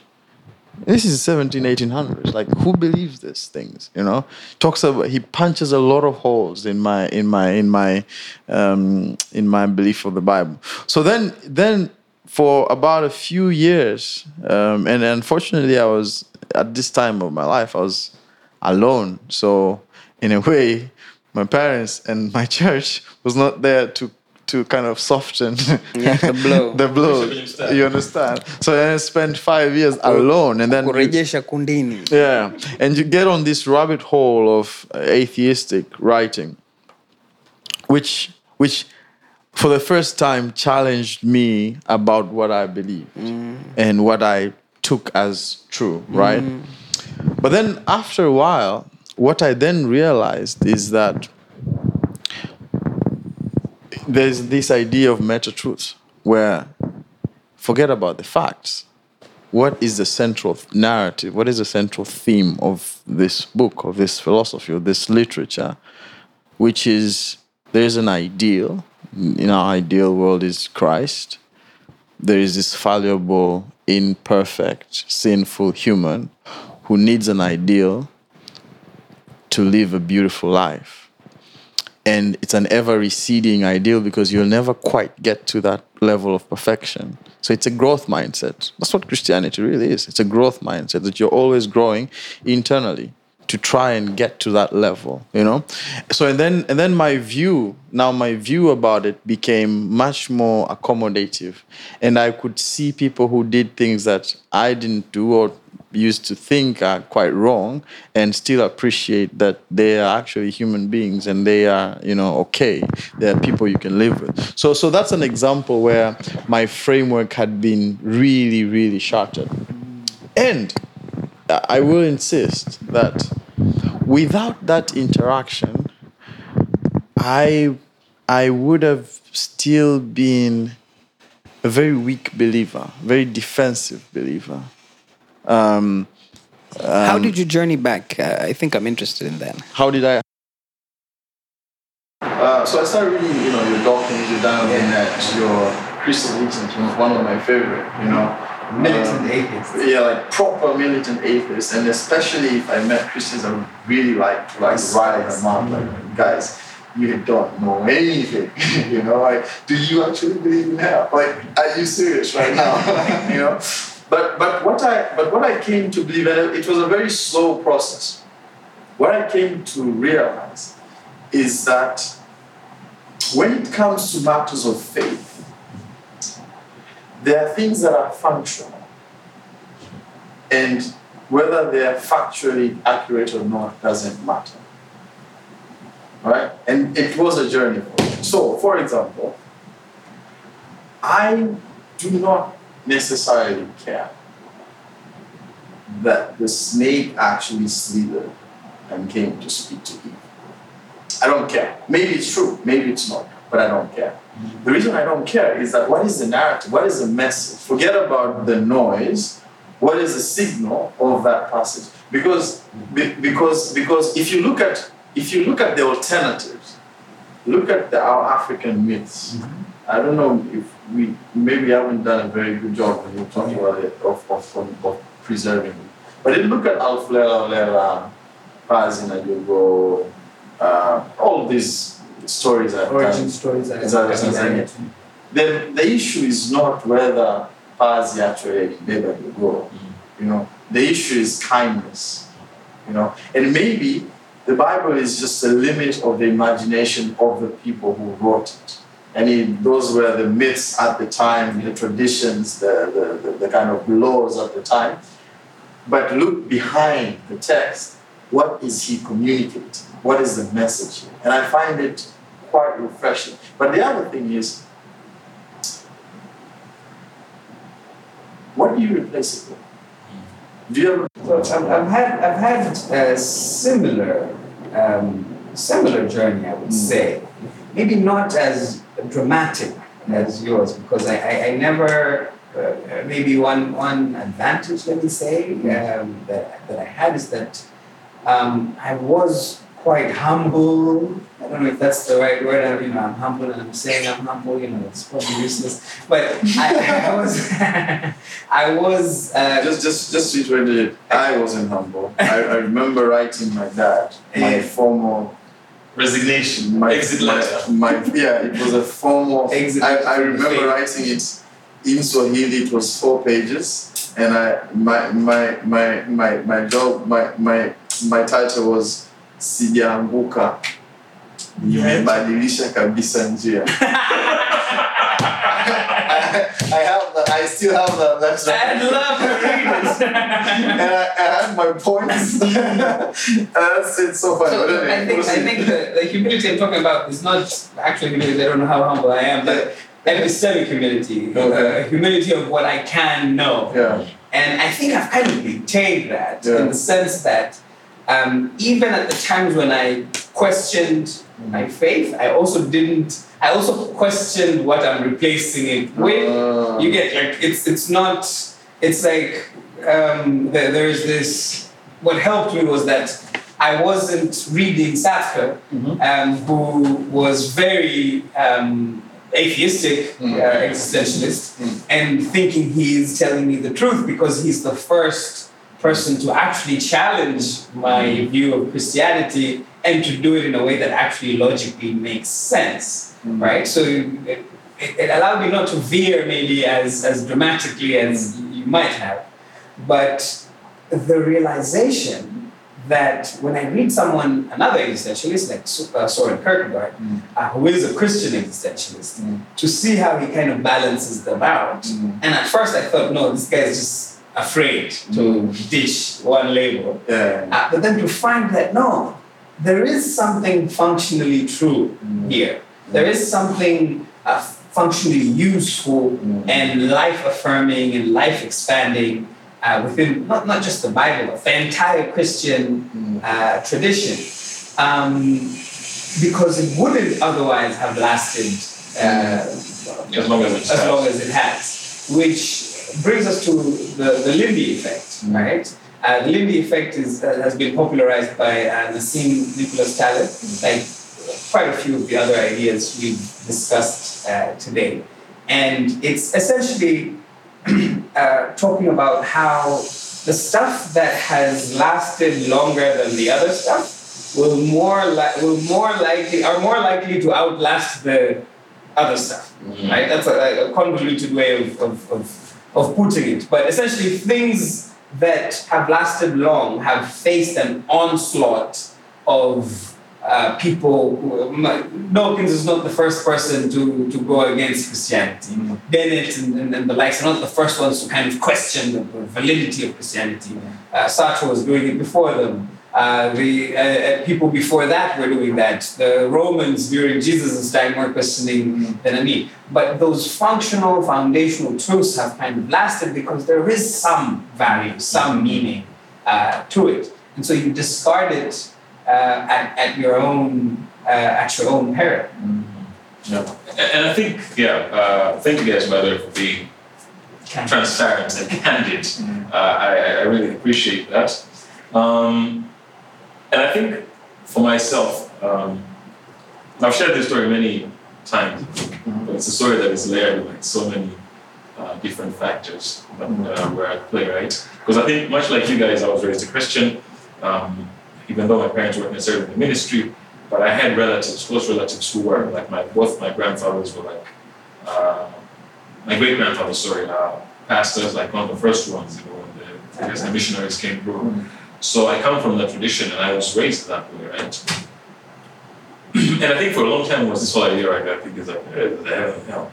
Um, I mean, if, uh, if that's true, I don't want to be on the so it was really driven by fear, right? Yeah. But at the same time, I subscribed to many other ideas that were contradicted. So I was living in a constant state of dissonance and anxiety because it's like you're trying to, it's like you're too afraid to go this way, Yeah. um, but you're like, you're not convicted enough to say, I will stick here, right? Yeah. So I think I lived in that particular state for a very, very long time. I think I feel the shocks became now too much. I just have to, I have to rethink everything and, and decide uh, where I'm going. And I think for me, it was really more, uh, it was a state where I need to find a meta model, if I could use that. Model of models. Yeah, something that will anchor me. It's like I'm okay. I'm, I want to go and explore in the sea, but I need an anchor so that I know that you know what I will not be too. I will not fall off the cliff. So that I know that I will not necessarily. So so for me, it was like okay, what's the meta model that I can use? I want something that I know that this is like you said. This is the model of models of models, right? And I think for me, Jesus Christ.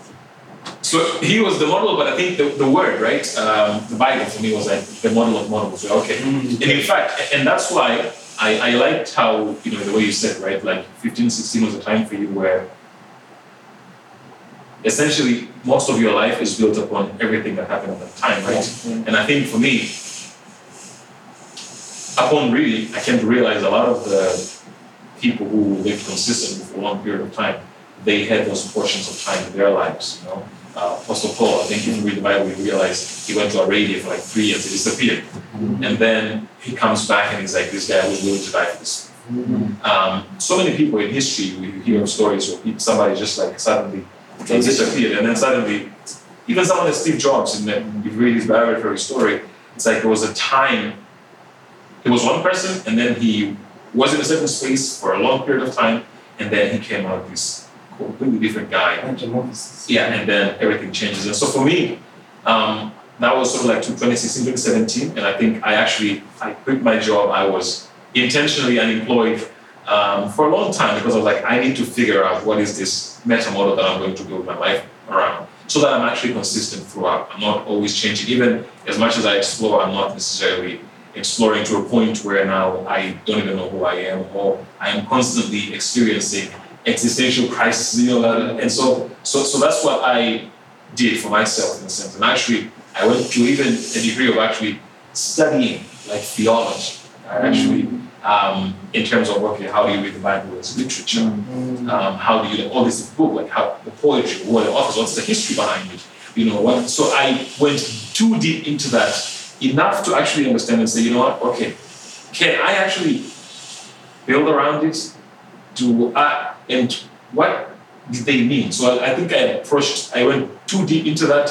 Where now I can say that I am sort of like comfortable with that meta model that I've chosen for myself, right? And I think that that's an important thing because this whole idea of meta truth and truth, right? Where what's the overall idea? I think you know, people, some people could be justice, like okay, this is something that um, I will use or I will anchor myself around, right? With other people, it could be could be love. Um, other people, it could be you know, um, I don't know, scientific.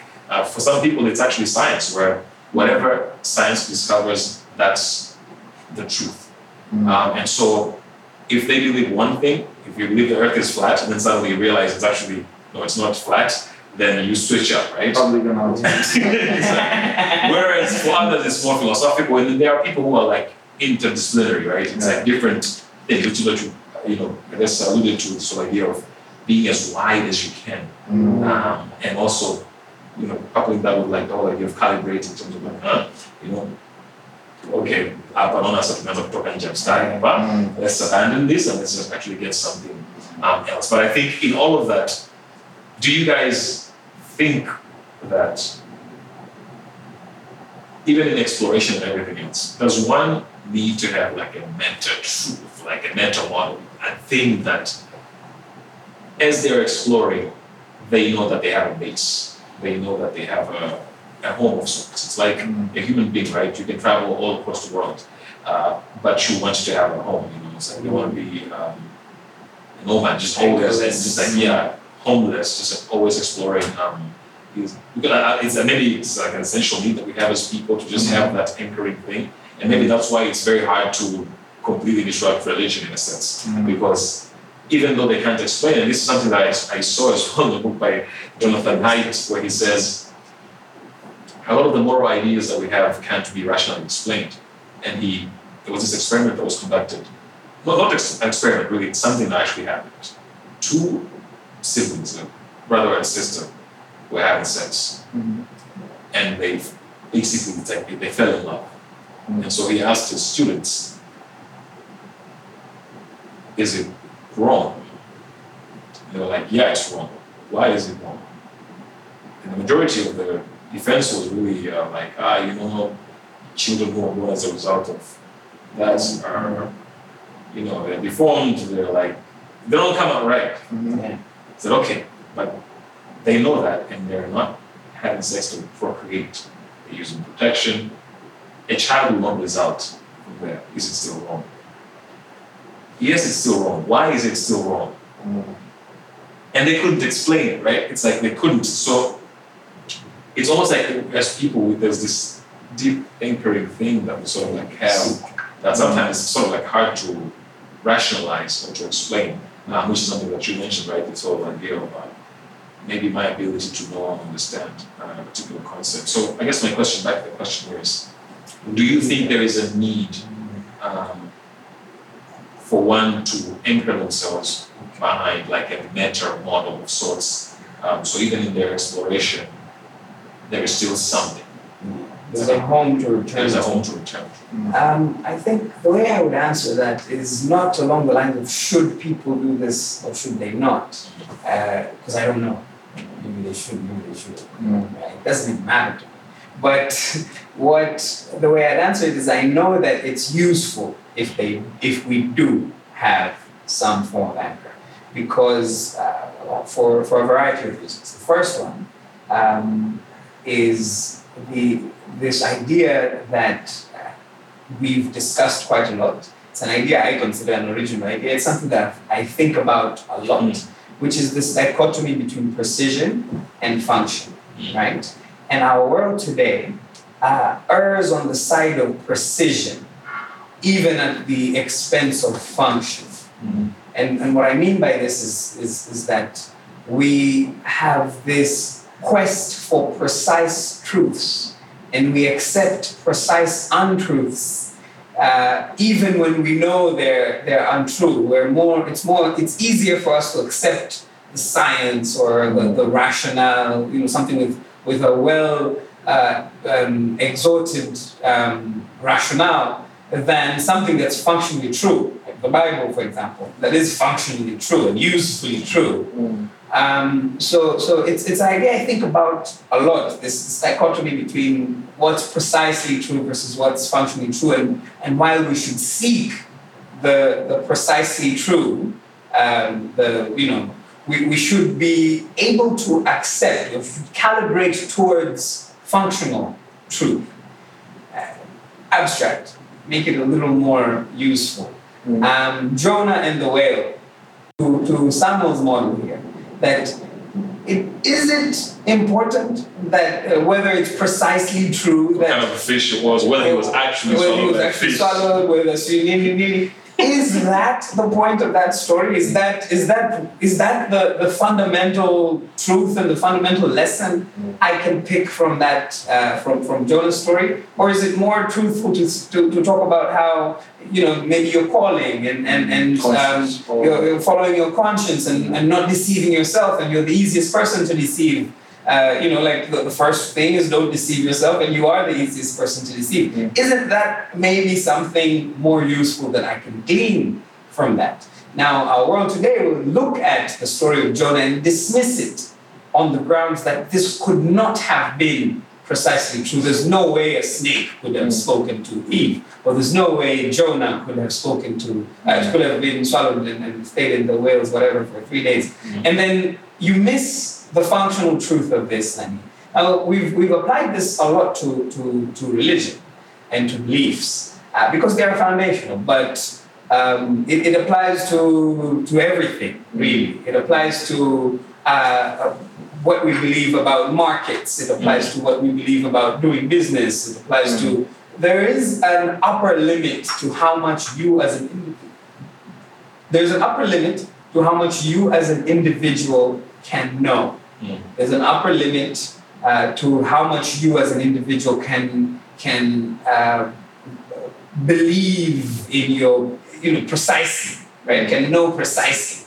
But the functional foundational truths, which often are the ones that have lasted for uh, thousands of years, those ones are generally useful, regardless of how opaque Yeah. uh, they are. So that, that's the first part. Like we, we, we it's it's useful to have an anchoring uh, model, an anchoring place to believe, let's say, in Christianity or in the Bible, uh, or to have that as a home to return to, because you can you know for a fact that these things are functionally true. They've, they've been functionally true. They've been useful for billions of people across millennia. The second reason, though, is more psychological. Uh, and, and, and the psychological part here is it's not just that you should save yourself the dissonance, but you should save yourself the anxiety. You should save yourself the mental breakdown. You should save yourself just the amount of cognitive um, dissonance and problems that you are going to face by not having some form of anchoring. Uh, now, if I am ascribe to uh, like existentialist thinking, I see that you don't, you know, like you, you can design that for yourself. You can design that anchor for yourself. Uh, would I suggest that for most humans? No, I wouldn't. It's even like the process of designing that, it would go crazy. You know, so maybe if you find something, which I would personally highly recommend the, the, the, the, uh, the model of grace that Christianity has, you should pick that the one that you find. I don't know if I'm, if I'm Yeah. Yeah, you're making, making yeah, sense yeah, you're making sense. there's two things. First, we know that these things are functionally true. Uh, you, and you can find pockets of functional tr- truth outside yourself. And then the second one, for your for personal, individual, psychological reasons, you're going to go crazy uh, if you don't, or you put yourself at risk of going crazy if you don't. So it's good to have a home to return to. Yeah. It feels safe. So, so, so I think this is a good segue to this thing that we said we were going to start with and that we never did. Yeah. Um, anti-fragility. And I think it's something that you know, it's kept coming up. Um, because, like I said, I think even as we talk about this existential crisis, for example, like the example, the, I mean, the story that you told, most people at that point completely collapse. Uh, and I and I know a number of individuals who collapsed, right? Um, and but we're all here. The fact that we're all here, considering I guess everything that every person has experienced, there is some level of, or at least a certain strength in our ability to be anti-fragile in the different aspects of our lives. So I think before we dive too deep into that, uh, maybe if you could explain what is anti-fragility. It's something that for anyone who's curious enough, I'm sure you've come across the concept of anti-fragility. How would you explain to someone who doesn't even know Yeah. what it is? Do you want start or? Okay, sure, I can, I can go.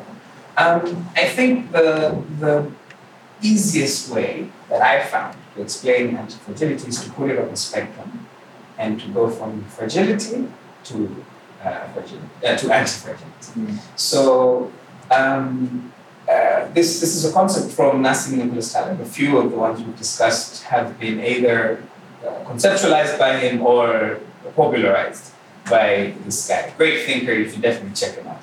Um, and he speaks of uh, fragility being things that don't like disorder, things that break when things are not uh, ordered. So things that break under stress, under chaos, under randomness, uh, and over time, right? So this class would be considered Exactly.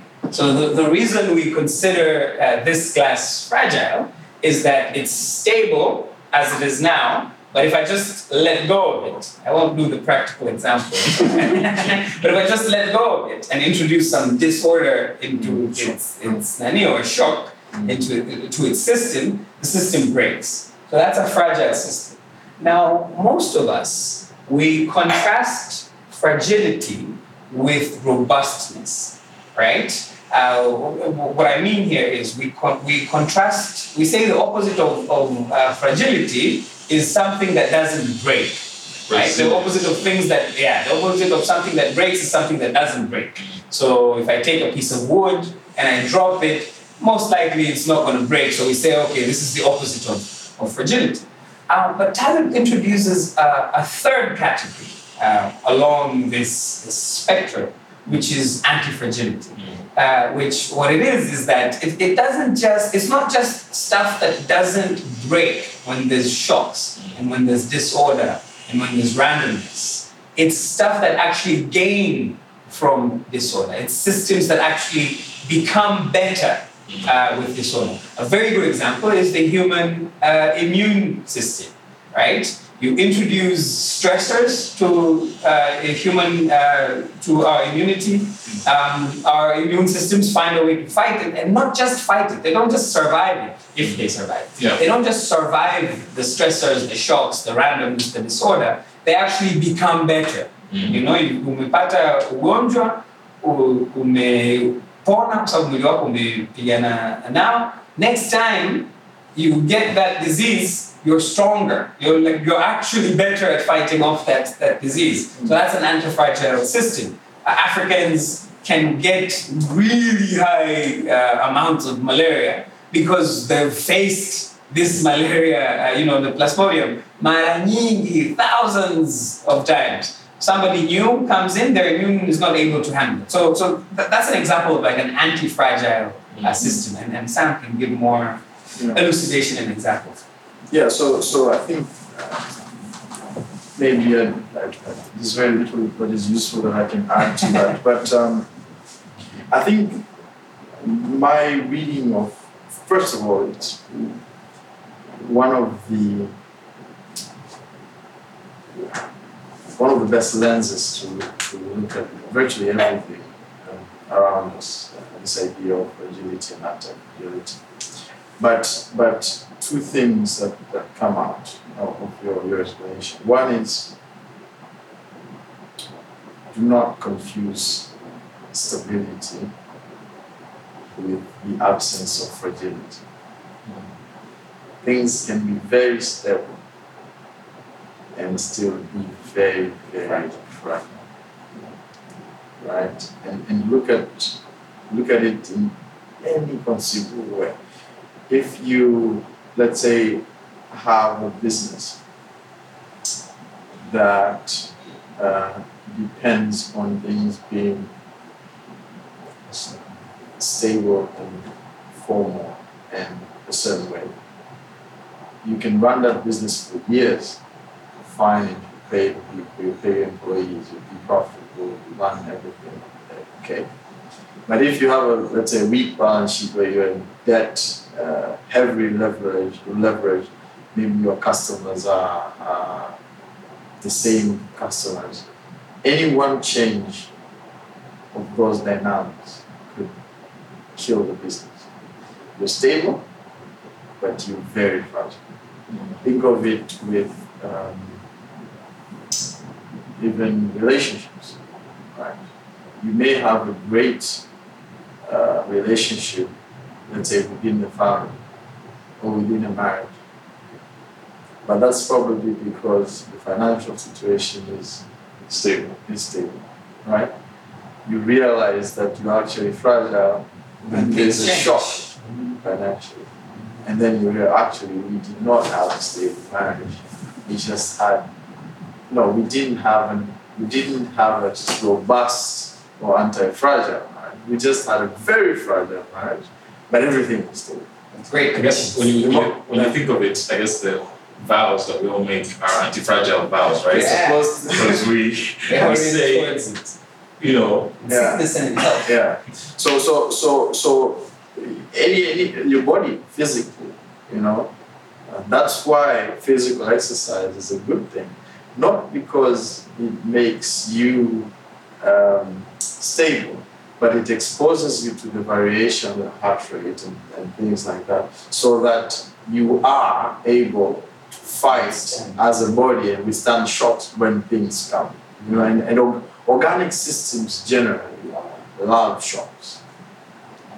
If, if I just if I just sit here and never walk, it's gonna be two or three weeks before my legs lose their, their ability to, to walk because it requires stress. Walking is stress, working out is stress. So so so this idea that shocks should help improve the system is really important. So that's one. And then two, it challenges us. It challenges us to love shock and stress. Think about how you raise children. We want things to be perfect. We want things to be super clean. Mm-hmm. They shouldn't even, you know, get mud maybe, but actually it's the germs that make it bad. Mm-hmm. We want we want so what we want to do is expose ourselves, our institutions to calibrated levels of stress and sometimes poison so that we don't die of poison. Uh, Nicola uh, Taleb talks about, I think it's called homogenesis, where ingesting a small dose of poison is good for you because it, is actually, I think, a Greek uh, philosopher. It's a Greek idea that there's a guy who was was to be killed by poison, and he knew that was going to happen. So he started taking small doses of poison, and by the time his his time to drink the poison came, he, he didn't die Built up a resistance. because he's built up a resistance. Approach life. Um, and, and, and the reason I embrace that is because I embrace the fact that trouble, challenges, problems, stresses, unfortunate events are inevitable. Yeah. I don't control whether or not they happen, they will happen. Yeah.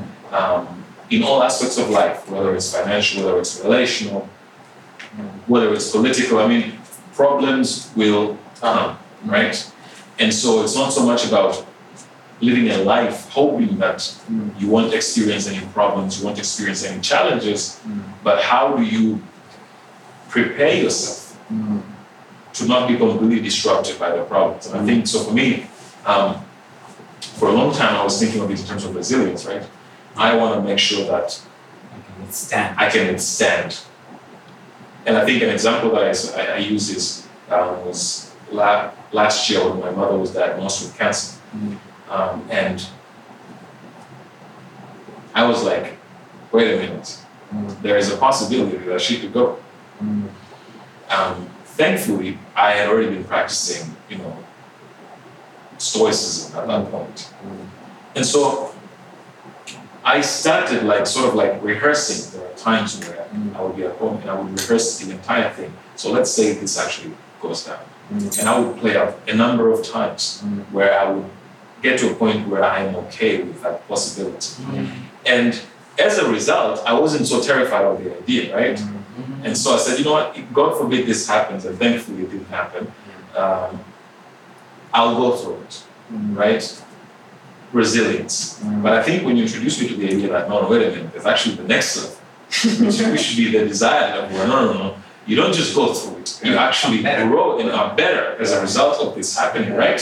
And so I started looking at, okay, this is actually a, a it's like a brilliant way of living because mm-hmm. you actually, going back to the Bible, mm-hmm. is there's a verse that was always very weird to me, mm-hmm. where I think James, who was the brother of Jesus, he says, um, rejoice when you go through troubles. Yes. And I'm like, what? How do you rejoice Yeah, when yeah. problems happen? Yeah. And then he breaks it down, you know, it produces perseverance, character, and so I always read that, but I think the anti-fragility framework was Yeah, it's like- made, made, made it make sense. So I was like, wait a minute. Yeah. Um, so I should celebrate when I go through problems because I'm actually improving. As a result, when you introduce me to this idea, I am extremely paranoid now when my life is like staying and smooth because I'm like, wait a minute, must be something I'm missing. something I'm missing here, or, or that I'm actually I'm I can't celebrate because I'm like I'm not becoming better. I'm not becoming stronger. You're wasting away. I'm, yeah, I'm wasting away, You're and not so facing stresses. Mm-hmm. Exactly. So I guess now I want to sort of like break it down in like practical terms, right, for mm-hmm. people. Um, and I want to focus on like I guess a few areas. One is financial, mm-hmm. Because a, a big part of our lives, right, especially modern life. Um, a lot of the problems are tied to finances. I think there's that quote, right? Most people are one medical bill away from poverty. Um, so that's one. And then two, relational, right? Because like, that's another big part of our, of our lives as well. And I think three, if that's even possible to actually do that as well, in terms of career wise, like is it even possible to actually uh, build anti-fragile work life or career life or whatever, however that looks like? If it's possible to actually break down those three aspects. Um, and then of course, whatever other areas that you think would be useful for the audience. Yeah. Thank you for listening to the very end. We had to cut the rest of the conversation due to bad audio, but hopefully, Sam Princely and I will get a chance to speak again sometime soon. Happy New Year. This has been the Why Lead Others podcast brought to you by Why Lead Consultancy. Why Consultants is a capacity building firm that exists to build highly productive and innovative leaders. To reach us, go to www.yleadothers.com.